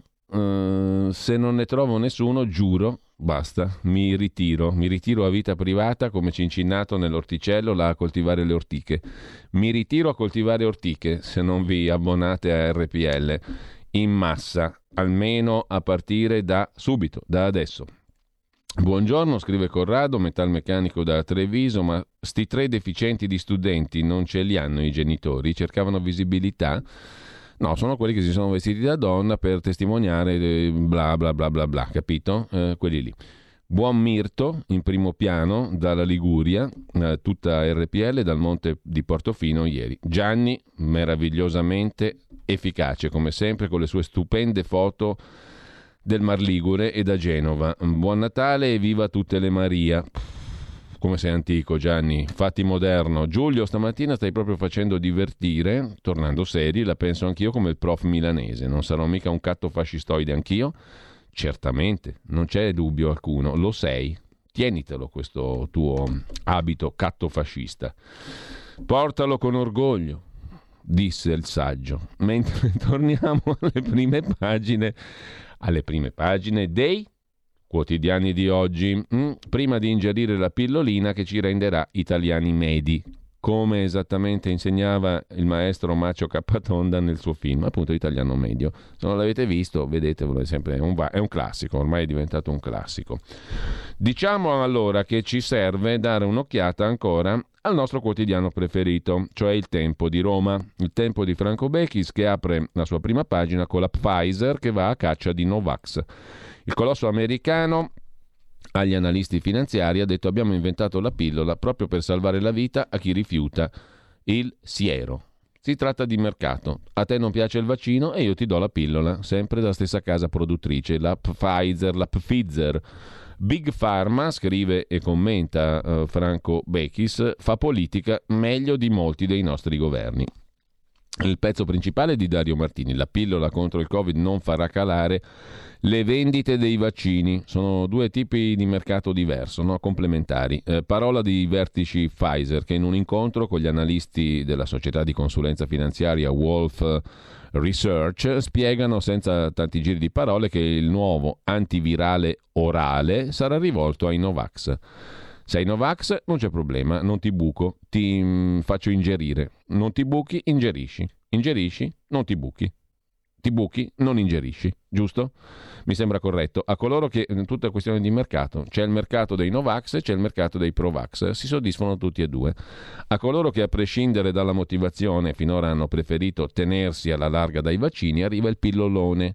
Ingerisci. Una strategia che si basa su due valutazioni. La prima è di carattere sanitario. La pillola servirà a combattere più efficacemente la pandemia. La seconda è una motivazione economica. Il nuovo farmaco farà balzare ancora più in alto i profitti della Pfizer. La pillola è per i Novax, ha dichiarato chiaramente Pfizer. I vertici della casa farmaceutica lo hanno spiegato agli analisti finanziari, che sono le nuove divinità. L'antivirale orale non farà calare le vaccinazioni. Poi se uno volesse proprio sicuro sicuro si vaccina e in più chiappa il pillolone, non gli fa male. Eh? Il direttore scientifico dice che sarà uno strumento salvavita per chi rifiuta il siero. Poi la profezia shock, il virus sarà endemico per decenni. E come cantavano i monati in cima ai carri nel 1630, ce lo racconta Alessandro Manzoni in occasione della peste a Milano, viva la moria! Se poi non c'è moria, meglio ancora, perché ai vivi gli somministri ancora più farmaci. Li teniamo in vita quanto basta, QB, quanto basta. Mentre Franco Becchis appunto commenta in prima pagina sul Tempo di Roma che Big Pharma fa politica molto meglio di molti dei nostri governi. Però prima del commento, se no passa il tempo e qui ci perdiamo in cose basse, ehm, andiamo al 30 novembre, che poi è oggi, del 1634, Federico in Meneghino Volante in regia. Grazie Federico per il tuo solerte lavoro. Mm, eh, il 30 novembre 1634, brano numero uno per oggi, Registro alto de primer tom di Andrés de Sola, Qua non si ascolta musica alla Francesco Borgonovo, quel roccaccio schifoso, si ascolta invece roba sopraffina. Sentite qua.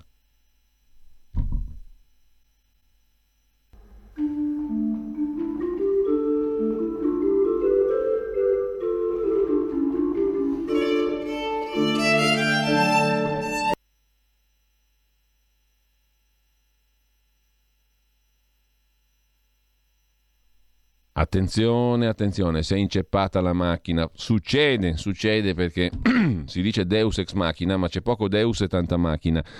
Quindi vediamo di farlo ripartire questo brano, quando Federico mi dà l'ok lo riascoltiamo, in spregio a Francesco Borgonovo e ai suoi orribili brani di rock duro, lo ripeto e lo ribadisco. Ascoltiamoci invece questo pezzo di Andrés de Sola, compositore e organista spagnolo, 30 novembre 1634 nasceva nella meravigliosa Navarra, registro alto de primer tom.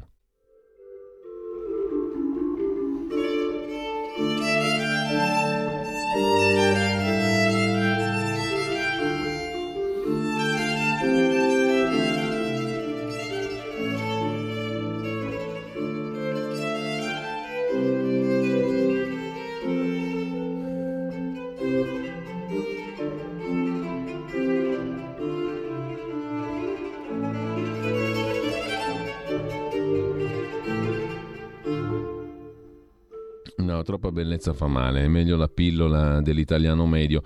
Però chiedo a Federico di preparare già il secondo brano, così un assaggino. Un assaggino perché comunque bisogna contrastare l'orribile deriva che il vice direttore della Pravda, della Verità, ha introdotto in questa radio di ascoltare musica rock hard, hard rock, che francamente è uno schifo, diciamolo apertamente. Noi cattofascisti non ci piace quella roba lì.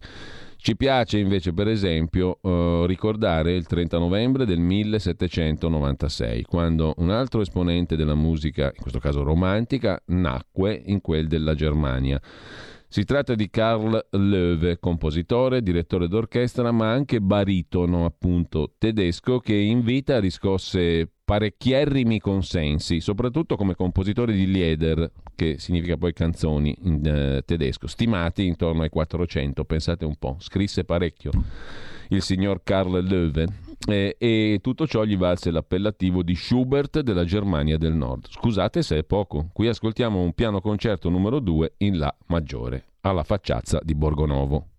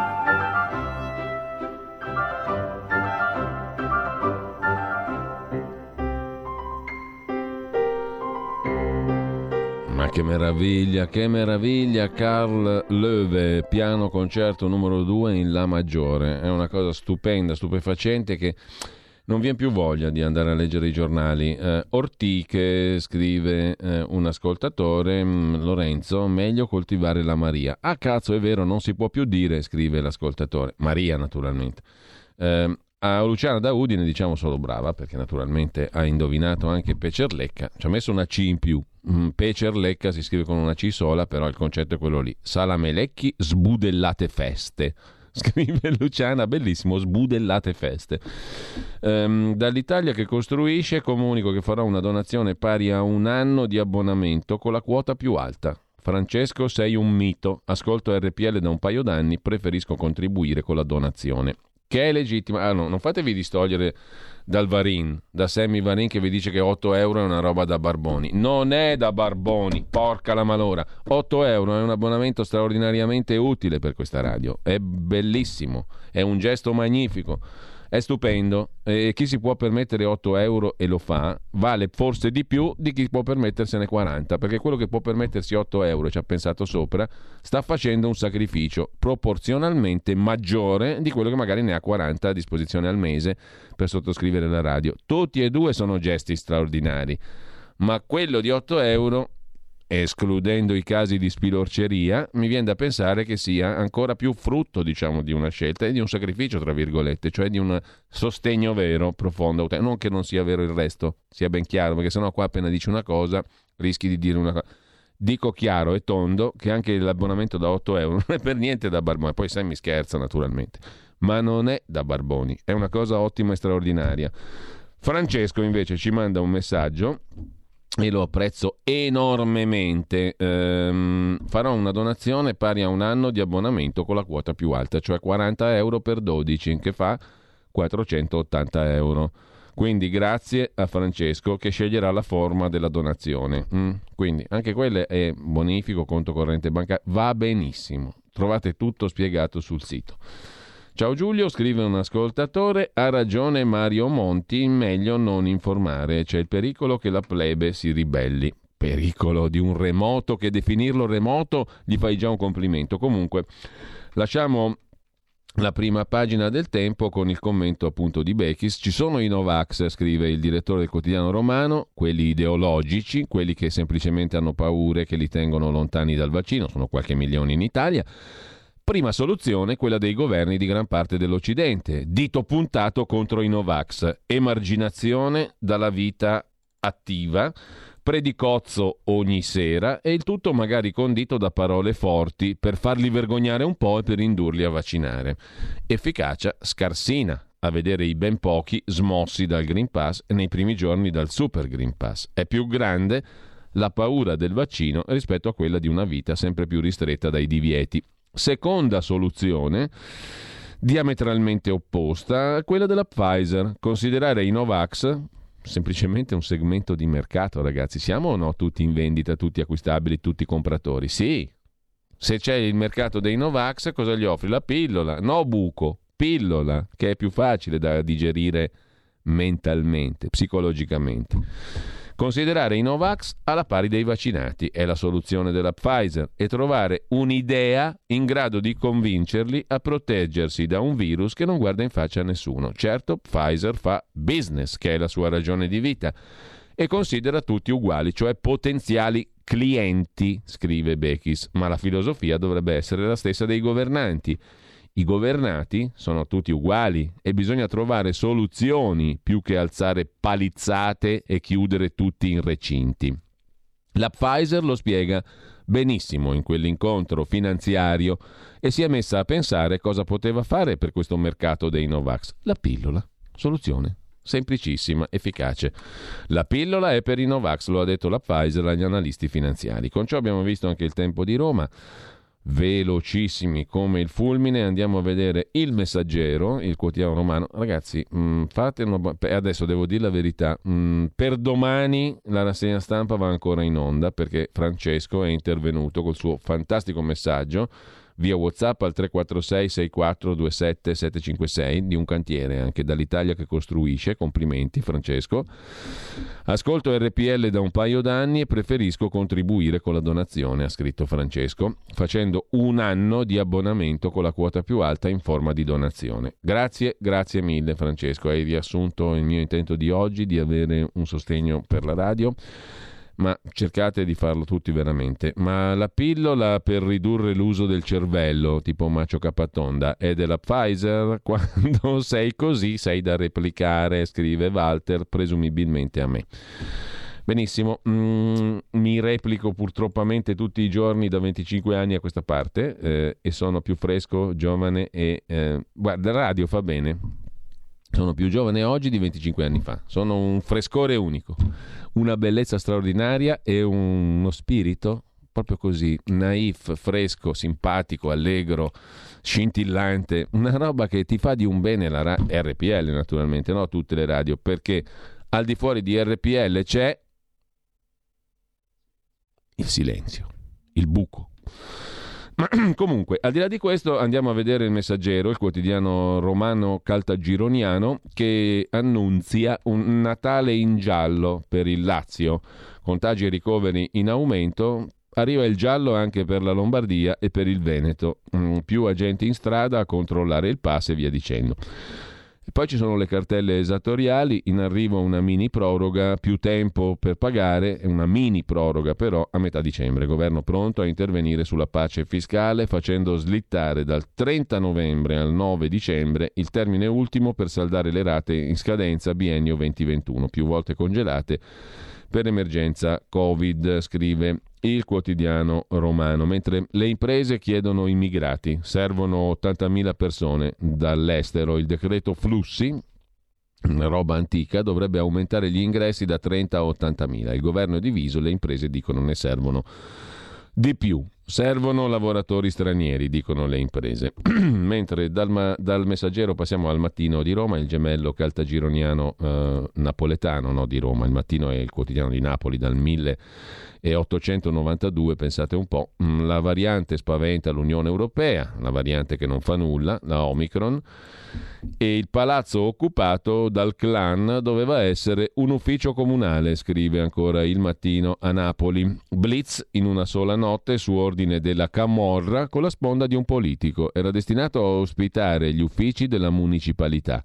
Ma il piano saltò nel giro di una notte con un colpo di mano, all'epoca passato inosservato, grazie alla sponda di un politico che favorì l'occupazione di un palazzo pro Camorra che non è una cosa strana, per niente. Mentre Svimez, che sta per, se non sbaglio, mh, Associazione per lo sviluppo dell'industria nel Mezzogiorno, è una delle tante associazioni, centri studi in Italia che mettono dentro quelli che contano, Piero Barucci, Paolo Baratta, politici e politicanti, soprattutto provenienti dalla sinistra cattolica e giù di lì. In ogni caso la Svimez dice che sul recovery fund il mezzogiorno è già in ritardo. Ruota intorno a una preoccupazione seria per il futuro del PNR, eh, R peraltro 2R in chiave mezzogiorno, il rapporto 2021 della Svimez. Si presenta a Roma stamani il rapporto con l'intervento della ministra per il Sud e la coesione territoriale Mara Carfagna e cioè che la capacità di assorbimento delle risorse del piano di ripresa e resilienza destinate a ridurre i divari territoriali fra nord e sud non è scontata, non è assicurata. Sul recovery plan il mezzogiorno è già in ritardo, dice Svimez, mentre Napoli è più piovosa di Milano e Torino, secondo uno studio che è stato fatto sul falso mito della città del sole. Napoli non è più la città del sole, piove più che a Milano, più che a Torino.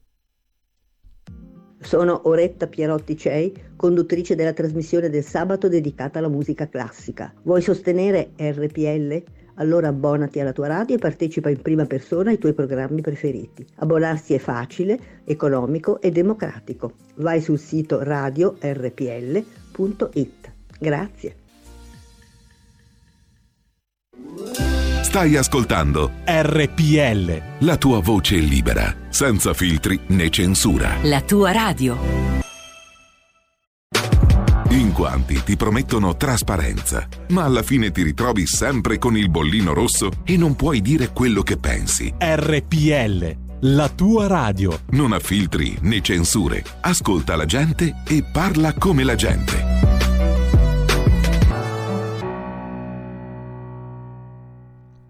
Rapidi, rapidi, andiamo al quotidiano nazionale, giorno, nazione, resto del Carlino. Giù le mani dal Natale, il titolo con fotografia della Presidente della Commissione europea von der Leyen, l'ultima follia dell'Unione Europea la comunicazione per non offendere nessuno. Meglio dire buone feste, non buon Natale, è più inclusivo. E scoppia la polemica, polemica sul nulla, naturalmente di quelle che piacciono a loro signori per farci litigare a noi idioti.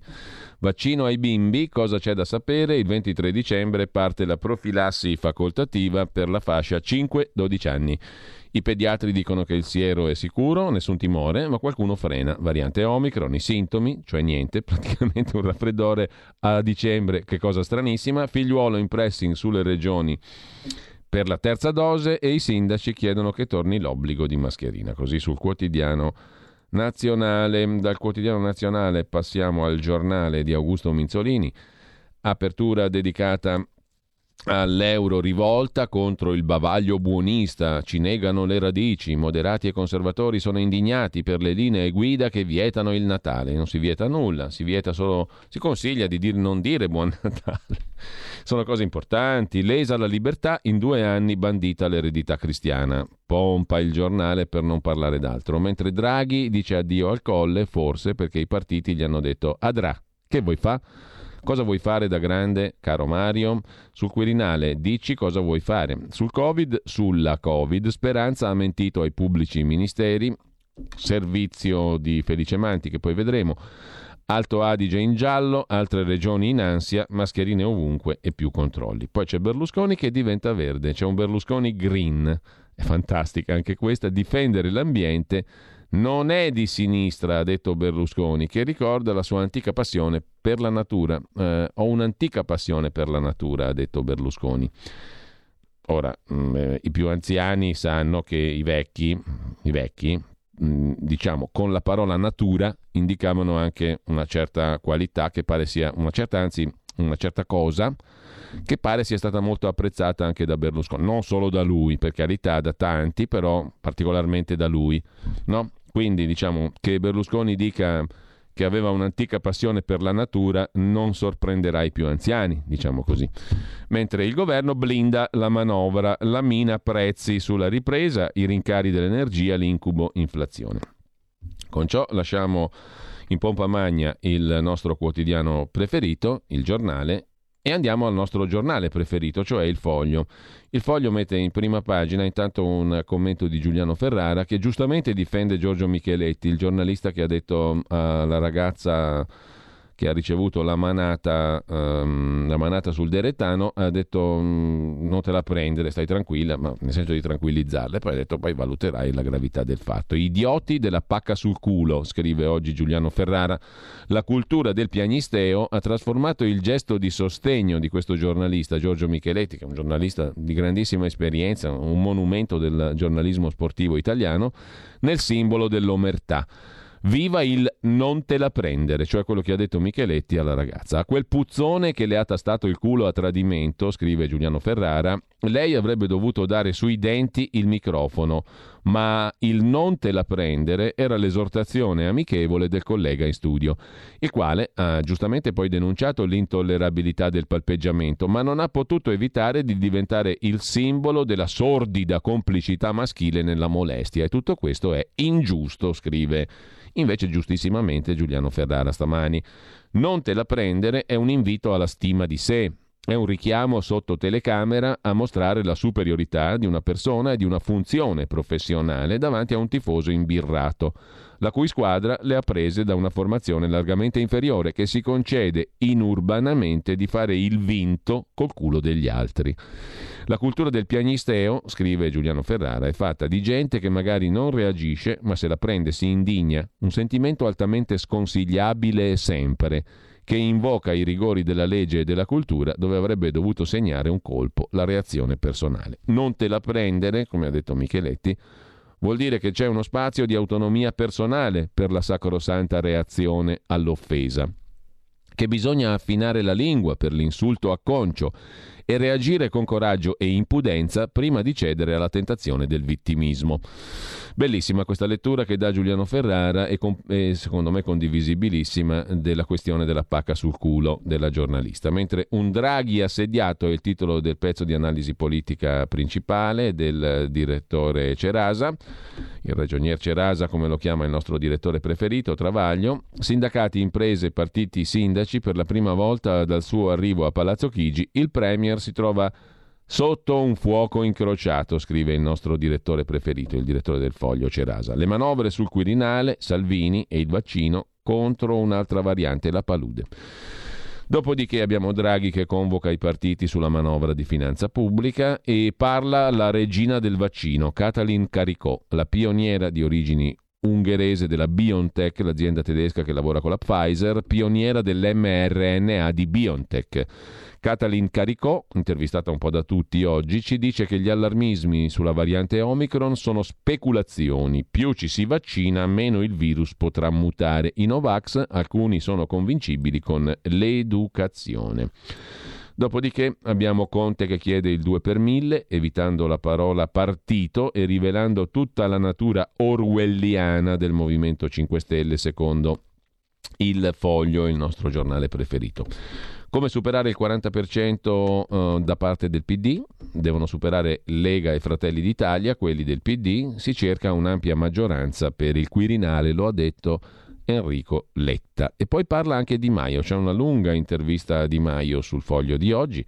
Di Maio che dice sì a Macron, dice sì a Draghi, dice sì a tutto quello a cui aveva detto no in passato. Il futuro di Draghi, gli errori del passato, Conte. Parla il ministro Di Maio, una lunghissima chiacchierata che volta a pagina 7 dell'inserto del foglio di oggi. Mm, di Maio dice al foglio che Draghi serve all'Italia, nel 2022 oltre al colle l'Unione Europea rivedrà il patto di stabilità, non possiamo perderlo, non possiamo perdere Draghi. Draghi è il solo uomo in grado di gestire tutta la baracca e tutti i burattini. Al mio Movimento 5 Stelle non interessano i voti dei Novax, pronti a interventi rigidi per evitare un nuovo lockdown. Chi pensa al voto anticipato per tornaconto personale sta facendo solo un danno al paese. Conte e la strategia per il Quirinale? Spero che la si faccia tutti insieme, ascoltando i gruppi parlamentari.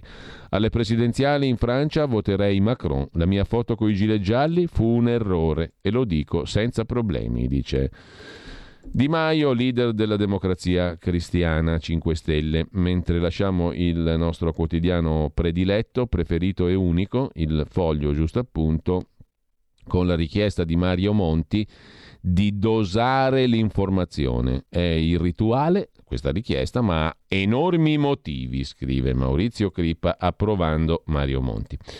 Lasciamo anche il foglio, ci rimane da vedere adesso a venire, naturalmente, il quotidiano di ispirazione cattolica che mette in prima pagina la difesa specifica. Che cos'è? È la difesa dalla Covid. L'Italia accelera sulle terze dosi, si pensa all'obbligo di mascherina, cautela sulla variante Omicron, serve tempo per capire la pericolosità, foto del generale figliuolo. Servono 400.000 iniezioni al giorno, dice il generalissimo. Sull'IRPEF il governo non cambia linea, le riforme fiscali ira dei sindacati e poi l'inchiesta di Fulvio Fulvi, così siamo diventati il grande paese meno spreca cibo. Gli italiani, un popolo di buon gustai risparmiosi, buttano nella spazzatura meno cibo degli altri europei, ma anche di americani e cinesi e stanno più attenti alla qualità e ai prezzi degli alimenti che finiscono nei loro piatti. Mm, infine l'allarme del Papa sui migranti, un altro appello, forte invito alla solidarietà e eh, la Polonia che al confine con la Bielorussia innesca una crisi politica. Il castello di Colleferro illuminato di verde per la campagna Lanterne Verdi lanciata su Avvenire, fatta propria da tanti, in solidarietà coi profughi ai confini dell'Europa. L'iniziativa del sindaco della cittadina laziale di Colleferro, Pierluigi Sanna, è nata su invito di In Cammino Verso, una rete di associazioni tra cui l'Associazione Nazionale Partigiani, niente po' di meno che lampi. E poi Natali e signori e signore, parole da evitare, è polemica europea. A forza di voler includere si esclude. È l'effetto paradossale di quella che sta diventando un'ossessione, scrive Avvenire. Un'ossessione delle istituzioni europee per l'uso di un linguaggio che non faccia sentire nessuno discriminato, intenzioni ottime, risultati discutibili. Si consiglia infatti l'uso, per i documenti ufficiali, di un frasario neutro, ma si finisce col tagliar fuori chi si identifica in valori e parole giudicati escludenti. Dovevano restare un documento a uso interno, le linee guida della Commissione per una comunicazione inclusiva, il titolo è questo. Il caso più eclatante dove si invita a evitare di dare per scontato che tutti sono cristiani, dunque per essere sensibili al fatto che la gente ha tradizioni e calendari religiosi differenti, è bene evitare di usare frasi come il Natale può essere stressante stressante, preferire le vacanze possono essere stressanti. Allora, se dobbiamo perdere tempo, ne abbiamo già perso troppo. Ecco, discutiamo di questo, così facciamo una bella polemicuccia di giornata. Intanto in Etiopia il signor Abiy, presidente, Nobel per la pace, ha speso un miliardo di dollari in un anno per le armi. Complimenti, quasi come Obama, che ricevette il premio Nobel per la pace e sbombardò la Libia, eh, naturalmente per, eh, per, fare la pace, perché si vis pacem eh, fai il, il bellum, no? Eh, mi sembra evidente. Lasciamo con ciò anche avvenire, ci rimane da vedere il riformista di Piero Sansonetti, Di Matteo, magistrato palermitano, e i pubblici ministeri di Firenze, assalto alla democrazia, magistrati fuori controllo, denunzia Sansonetti. Toc toc, ci sei, Mattarella? Il Presidente della Repubblica aveva chiesto ai magistrati di darsi una regolata, aveva auspicato la riforma del Consiglio Superiore della Magistratura perché dal Palamara Gate in poi inizia ad essere chiaro per molti che l'impianto della giustizia italiana è fatto di camarille, pastette, abusi di potere, corporativismo. C'era stato un alto magistrato che ha definito metodi mafiosi quelli usati dalle cordate dei magistrati. Siccome la sgridata di Mattarella ha lasciato tutti indifferenti, ecco qua due casi clamorosi. L'ultimo recentissimo a pagina 4, l'altro vecchio di qualche settimana, clamorosissimo. Il primo ha per protagonista addirittura lo stesso magistrato che aveva parlato di cordate mafiose. Questo magistrato, Nino Di Matteo, componente del Consiglio Superiore della Magistratura importante pubblico ministero, sconfitto in Corte d'Appello, Durante un'intervista sulla RAI ha detto che Berlusconi non va candidato al Quirinale perché ha avuto rapporti con la mafia, niente po' po' di meno. Con ciò lasciamo anche la prima pagina del eh, riformista, andiamo a domani, il quotidiano di Carlo De Benedetti, la battaglia per i vaccini non è finita, scrive domani in prima pagina e per il governo sarà un inverno caldo. All'inizio dell'anno molti pensavano che il piano vaccinale sarebbe stata una guerra lampo, difficile ma rapida abbiamo capito che invece è una lotta di trincea con le varianti e l'importanza del booster, eh, il terzo buca buca, dopo i primi due. Eh, intanto mh, mm, andiamo a vedere anche la prima pagina del manifesto, l'ora legale, è il titolo d'apertura del quotidiano comunista la depenalizzazione della cannabis, le stanze del consumo, la sesta conferenza nazionale dipendenze si chiude a Genova con le proposte innovative degli esperti. La ministra Dadone ha detto che inizia un nuovo viaggio, anzi per rimanere in argomento un nuovo trip. Ingiustificata l'assenza del ministro Speranza. Finché c'è vita, c'è speranza, è un detto che vale più che mai. Con ciò abbiamo grossolanamente visto le prime pagine dei quotidiani di oggi, ci rimane da vedere Italia oggi, vi segnalo eh, la prima pagina con il diritto e rovescio dove si ironizza sul fatto che in Sudafrica c'è una classe medica d'eccellenza, c'è una sanità eccellente, hanno scoperto la variante Omicron che fa pochissimo male, è nato un panico incredibile, l'isteria in tutto il mondo intorno al Covid. Per cui, diciamo, mm, in Sudafrica l'intera nazione è stata isolata dal mondo. Così si impara a scoprire le cose, a essere efficienti, scrive Pierluigi Magnaschi. Su Salvini invece a pagina 2 il commento di Martino Lo Iacono, Salvini non può più fare quel che vuole come con il Conte 1, anche nella Lega il fronte non è più unito come un tempo, poi l'Unione Europea che censura il Natale cristiano, anche su Italia Oggi, Domenico Cacopardo a pagina 5. Competitiva e non solidaristica è la società che si sta costruendo in tutto il mondo, con esiti disastrosi. Queste caratteristiche negative aggravate dalla Covid. La politica italiana, fuori di senno, non intercetta la società, rimane ancorata al passato. Insomma, a dispetto di quanto emerge dagli stanchi talk show televisivi, nei quali lo spettacolo ha espulso ogni riflessione e informazione, il paese è in movimento serio, lo dimostrano i numeri della ripresa economica e il ritorno delle esportazioni. Più avanti della Germania in tanti aspetti della vita economica, indietro nella vita sociale, scrive Cacopardo. Mentre si occupa di un libro, Cesare Maffi, il libro di Aurelio Grimaldi intitolato Fango, l'omicidio calabresi e la sinistra italiana. Calabresi fu sepolto dal fango. Accuse infondate ma sostenute dalla meglio intelligenza italiana, descrittasi come tale. L'analisi di un uomo di sinistra, Aurelio Grimaldi. Mentre sempre da Italia Oggi vi segnalo anche il pezzo di Tino Oldani, la sua torre di controllo, il programma della coalizione semaforo in Germania è europeista a parole, ma non nei contenuti. Subito c'è la gara a dire male di Angela Merkel. Matteo Renzi perde pezzi, Isabella Conti, esponente di punta di Italia Viva, non accetta la virata a destra di Renzi e lascia il partito eh, e poi c'è un pezzo interessante sugli allevatori, gli allevamenti di animali a rischio di collasso. L'aumento vertiginoso dei prezzi di produzione ha messo in crisi le stalle, l'allarme della CIA, la Confederazione degli Agricoltori, coinvolte 26.000 aziende. È il 12% della nostra industria alimentare.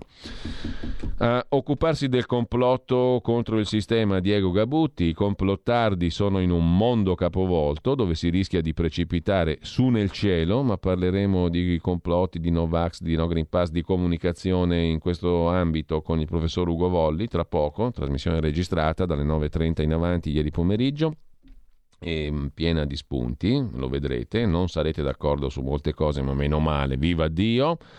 E anche non Dio, senza tirare in ballo divinità a sproposito. Infine, eh, distretto russo ma anche italiano, c'è una specie di Lombardia a 400 km a sud di Mosca. Dopo la Indesit sono arrivate a Lipetsk, questo è il nome della città della zona, molte altre aziende tricolori. È nata una piccola Lombardia nell'oblast di Lipetsk, una delle più dinamiche aree economiche della Federazione russa. È una provincia, quella di Lipetsk, che si trova a 400 km a sud di Mosca. Ospita una delle zone economiche speciali russe di maggior successo che attraggono aziende italiane a gogo in diversi comparti.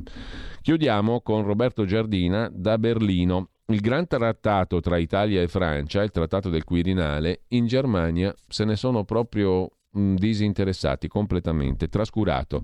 La Süddeutsche Zeitung ha dedicato all'intesa franco-italiana un commento di ben 15 righe. I tedeschi se ne fanno un baffo del trattato del Quirinale, hanno ben altro a cui pensare, scrive il sempre ottimo Roberto Giardina. Adesso in un lasso di tempo minimale, quanto zero, non ho più niente a disposizione. Lasciamo perdere la pioniera del vaccino intervistata dal Corriere della Sera, la scienziata Katalin Carico, BioNTech Pfizer. A pagina 7 della verità, però, non perdetevelo, il pezzo di Alessandro Darold, un minorenne decide solo se dice sì al vaccino. Il Tribunale di Milano ha costretto a vaccinarsi una ragazzina di 14 anni il cui padre era favorevole, la madre che non è Novax, avrebbe invece preferito aspettare. L'avvocato della donna ha detto che per i giudici il dissenso non ha la stessa rilevanza del consenso, cioè il sì al vaccino pesa di più. E addirittura il monito di Mattarella è stato usato come alibi per obbligare i ragazzi alla vaccinazione. Per i magistrati l'appello a vaccinarsi perché dovere morale diventa fonte legislativa. Su Libero c'è l'inchiesta rap, sui report spariti e traditi, la procura di Bergamo che accusa Speranza, stesso pezzo molto bello anche ed efficace di Felice Manti su Il Giornale, il ministro Speranza ci ha mentito, così la procura di Bergamo inguaia il ministro. Poi c'è il record delle prime dosi a Milano e Lombardia. Si vaccineranno le persone anche a Luna Park, alla fermata della metropolitana. Cioè stai attento a uscire di casa perché ti arriva un siringone e ti acchiappano al volo, pronti a riaprire anche l'ospedale in fiera. La virologa del Sacco di Milano, Maria Rita Gismondo, è molto dubitosa sulla um, vaccinazione ai ragazzi e ai bambini. Ai miei nipoti non lo farei. C'è la poliziotta Novax, ve la ricorderete, Alessandra Schilirò, ha beccato la Covid. Guarirò e tornerò a combattere, dice Schilirò. Mentre eh, vi segnalo anche la notizia da Torino, carabiniere fuori servizio tenta di sventare una rapina, accoltellato, è gravissimo. Ferito al fegato e a un polmone dopo il colpo in farmacia. Il sindaco Lorusso dice è un eroe, caccia a due banditi fuggiti in scooter. E poi c'è questa bellissima inchiesta del Fatto Quotidiano di oggi. Un ex 5 Stelle rivela per votare Berlusconi mi offrono posti e soldi per votare Berlusconi presidente. Mi danno 100.000 euro. Ma Silvio, nemmeno un'olgettina ti è costata così poco. Berlusconi amante della natura l'abbiamo già visto. E, ehm, non è una barzelletta, l'ha detto lui. Non fate i malevoli, sempre lì a pensare male. Che a Berlusconi gli piace la natura, si sapeva. No, lo sapevano tutti. Adesso l'ha confermato anche lui. Mi piace la natura. Non si era capito in tutti questi anni che a Berlusconi piaceva la natura? Adesso lo ha detto lui. Intanto ci fermiamo qui. Dopo con eh, Federico mh, mm, eh, cosa ci ascoltiamo? Io proporrei, beh, sono tutti e due belli, però com'è che facciamo ascoltarli tutti e due? Ne ascoltiamo uno alle 9.30, quell'altro dopo, alla fine, ehm, quando, dopo la conversazione col professor Ugo Volli. Che cosa ascoltiamo? Primo, Comme le vent, come il vento, uh, di Charles Valentin Alcan. Nasce a Parigi il 30 novembre oggi 1813. Composizioni per pianoforte che includono alcune opere tra le più difficili dell'intera letteratura pianistica. Bisogna essere pianisti superlativi per suonare Alcan. Qui lo sentiremo in 12 studi nei toni minori, il numero 1, Comme le vent, come il vento. Dopodiché ascolteremo un altro pezzo meraviglioso di Alcan, interpretato sempre dal pianista Jack Gibbons, eh, sia lui lode, Il notturno in sì, opera 22. Buon ascolto, poi c'è Ugo Volli, adesso c'è il qui Parlamento, non vi manca nulla, solo di abbonarvi. radiorpl.it. Sostienici, abbonati. Qui Parlamento. Grazie Presidente.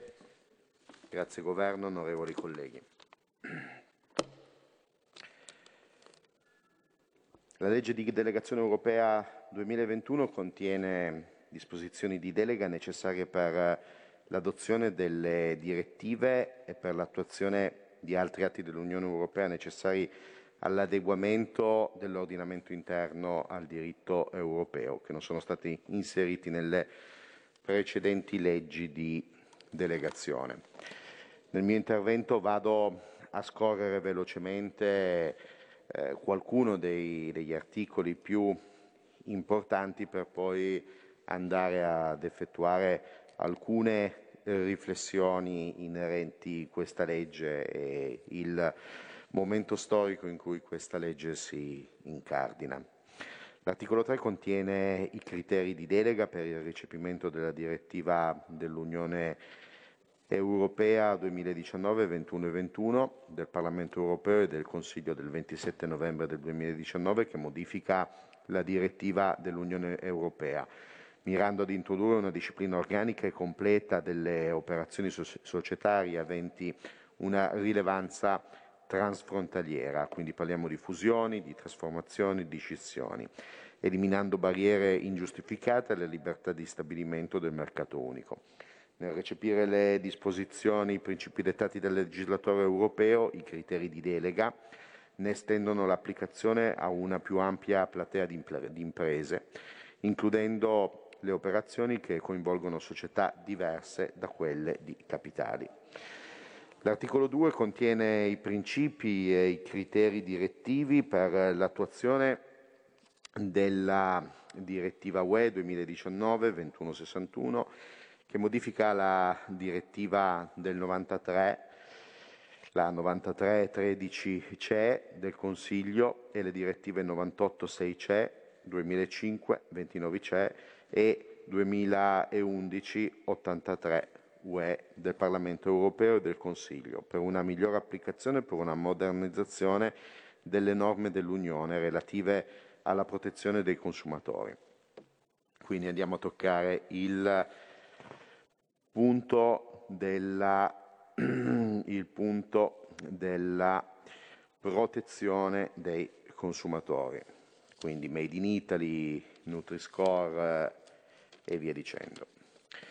L'articolo 5 contiene i criteri specifici per l'esercizio della delega per l'attuazione della direttiva dell'Unione Europea 2020-1505 del Parlamento Europeo e del Consiglio, che modifica la direttiva 2014-65 UE relativa ai mercati degli strumenti finanziari, al fine di escludere dal relativo ambito applicativo e dunque dal regime di autorizzazione ivi previsto i fornitori di servizi del cosiddetto crowdfunding, espressamente disciplinati ai sensi del regolamento del 2020 numero 1503. L'articolo 6 interviene in materia di adeguamento della normativa nazionale al regolamento 2017-1939 del 12 ottobre del 2017 relativo all'attuazione di una cooperazione rafforzata sull'istituzione della Procura europea, la cosiddetta EPPO, delegando il Governo a modificare il codice di procedura penale per attribuire alla competenza degli uffici giudiziari del distretto di Corte d'Appello la trattazione dei procedimenti reali rea, per i procedimenti penali per i reati che ledono gli interessi finanziari dell'Unione Europea. L'articolo 7 contiene criteri specifici per l'adeguamento delle disposizioni del regolamento del 2018 848 che si applicherà a partire dal 1 gennaio del prossimo anno relativo alla produzione biologica e all'etichettatura dei prodotti biologici e che abroga e sostituisce il regolamento CE del 2007 numero 834. L'articolo 8 contiene i principi criteri direttivi per l'adeguamento della normativa interna alle disposizioni del regolamento 1727 del 2018 che istituisce l'Agenzia dell'Unione Europea per la cooperazione giudiziaria penale, il nuovo Eurojust. All'articolo 10 troviamo criteri specifici per l'adeguamento della normativa nazionale alle disposizioni del 2019, disposizione numero 4 del 2019 del Parlamento europeo e del Consiglio dell'11 dicembre 2018 relativo alla fabbricazione, l'immissione sul mercato e l'utilizzo di mangimi medicati che modifica il regolamento CE del 2005. Qui Parlamento.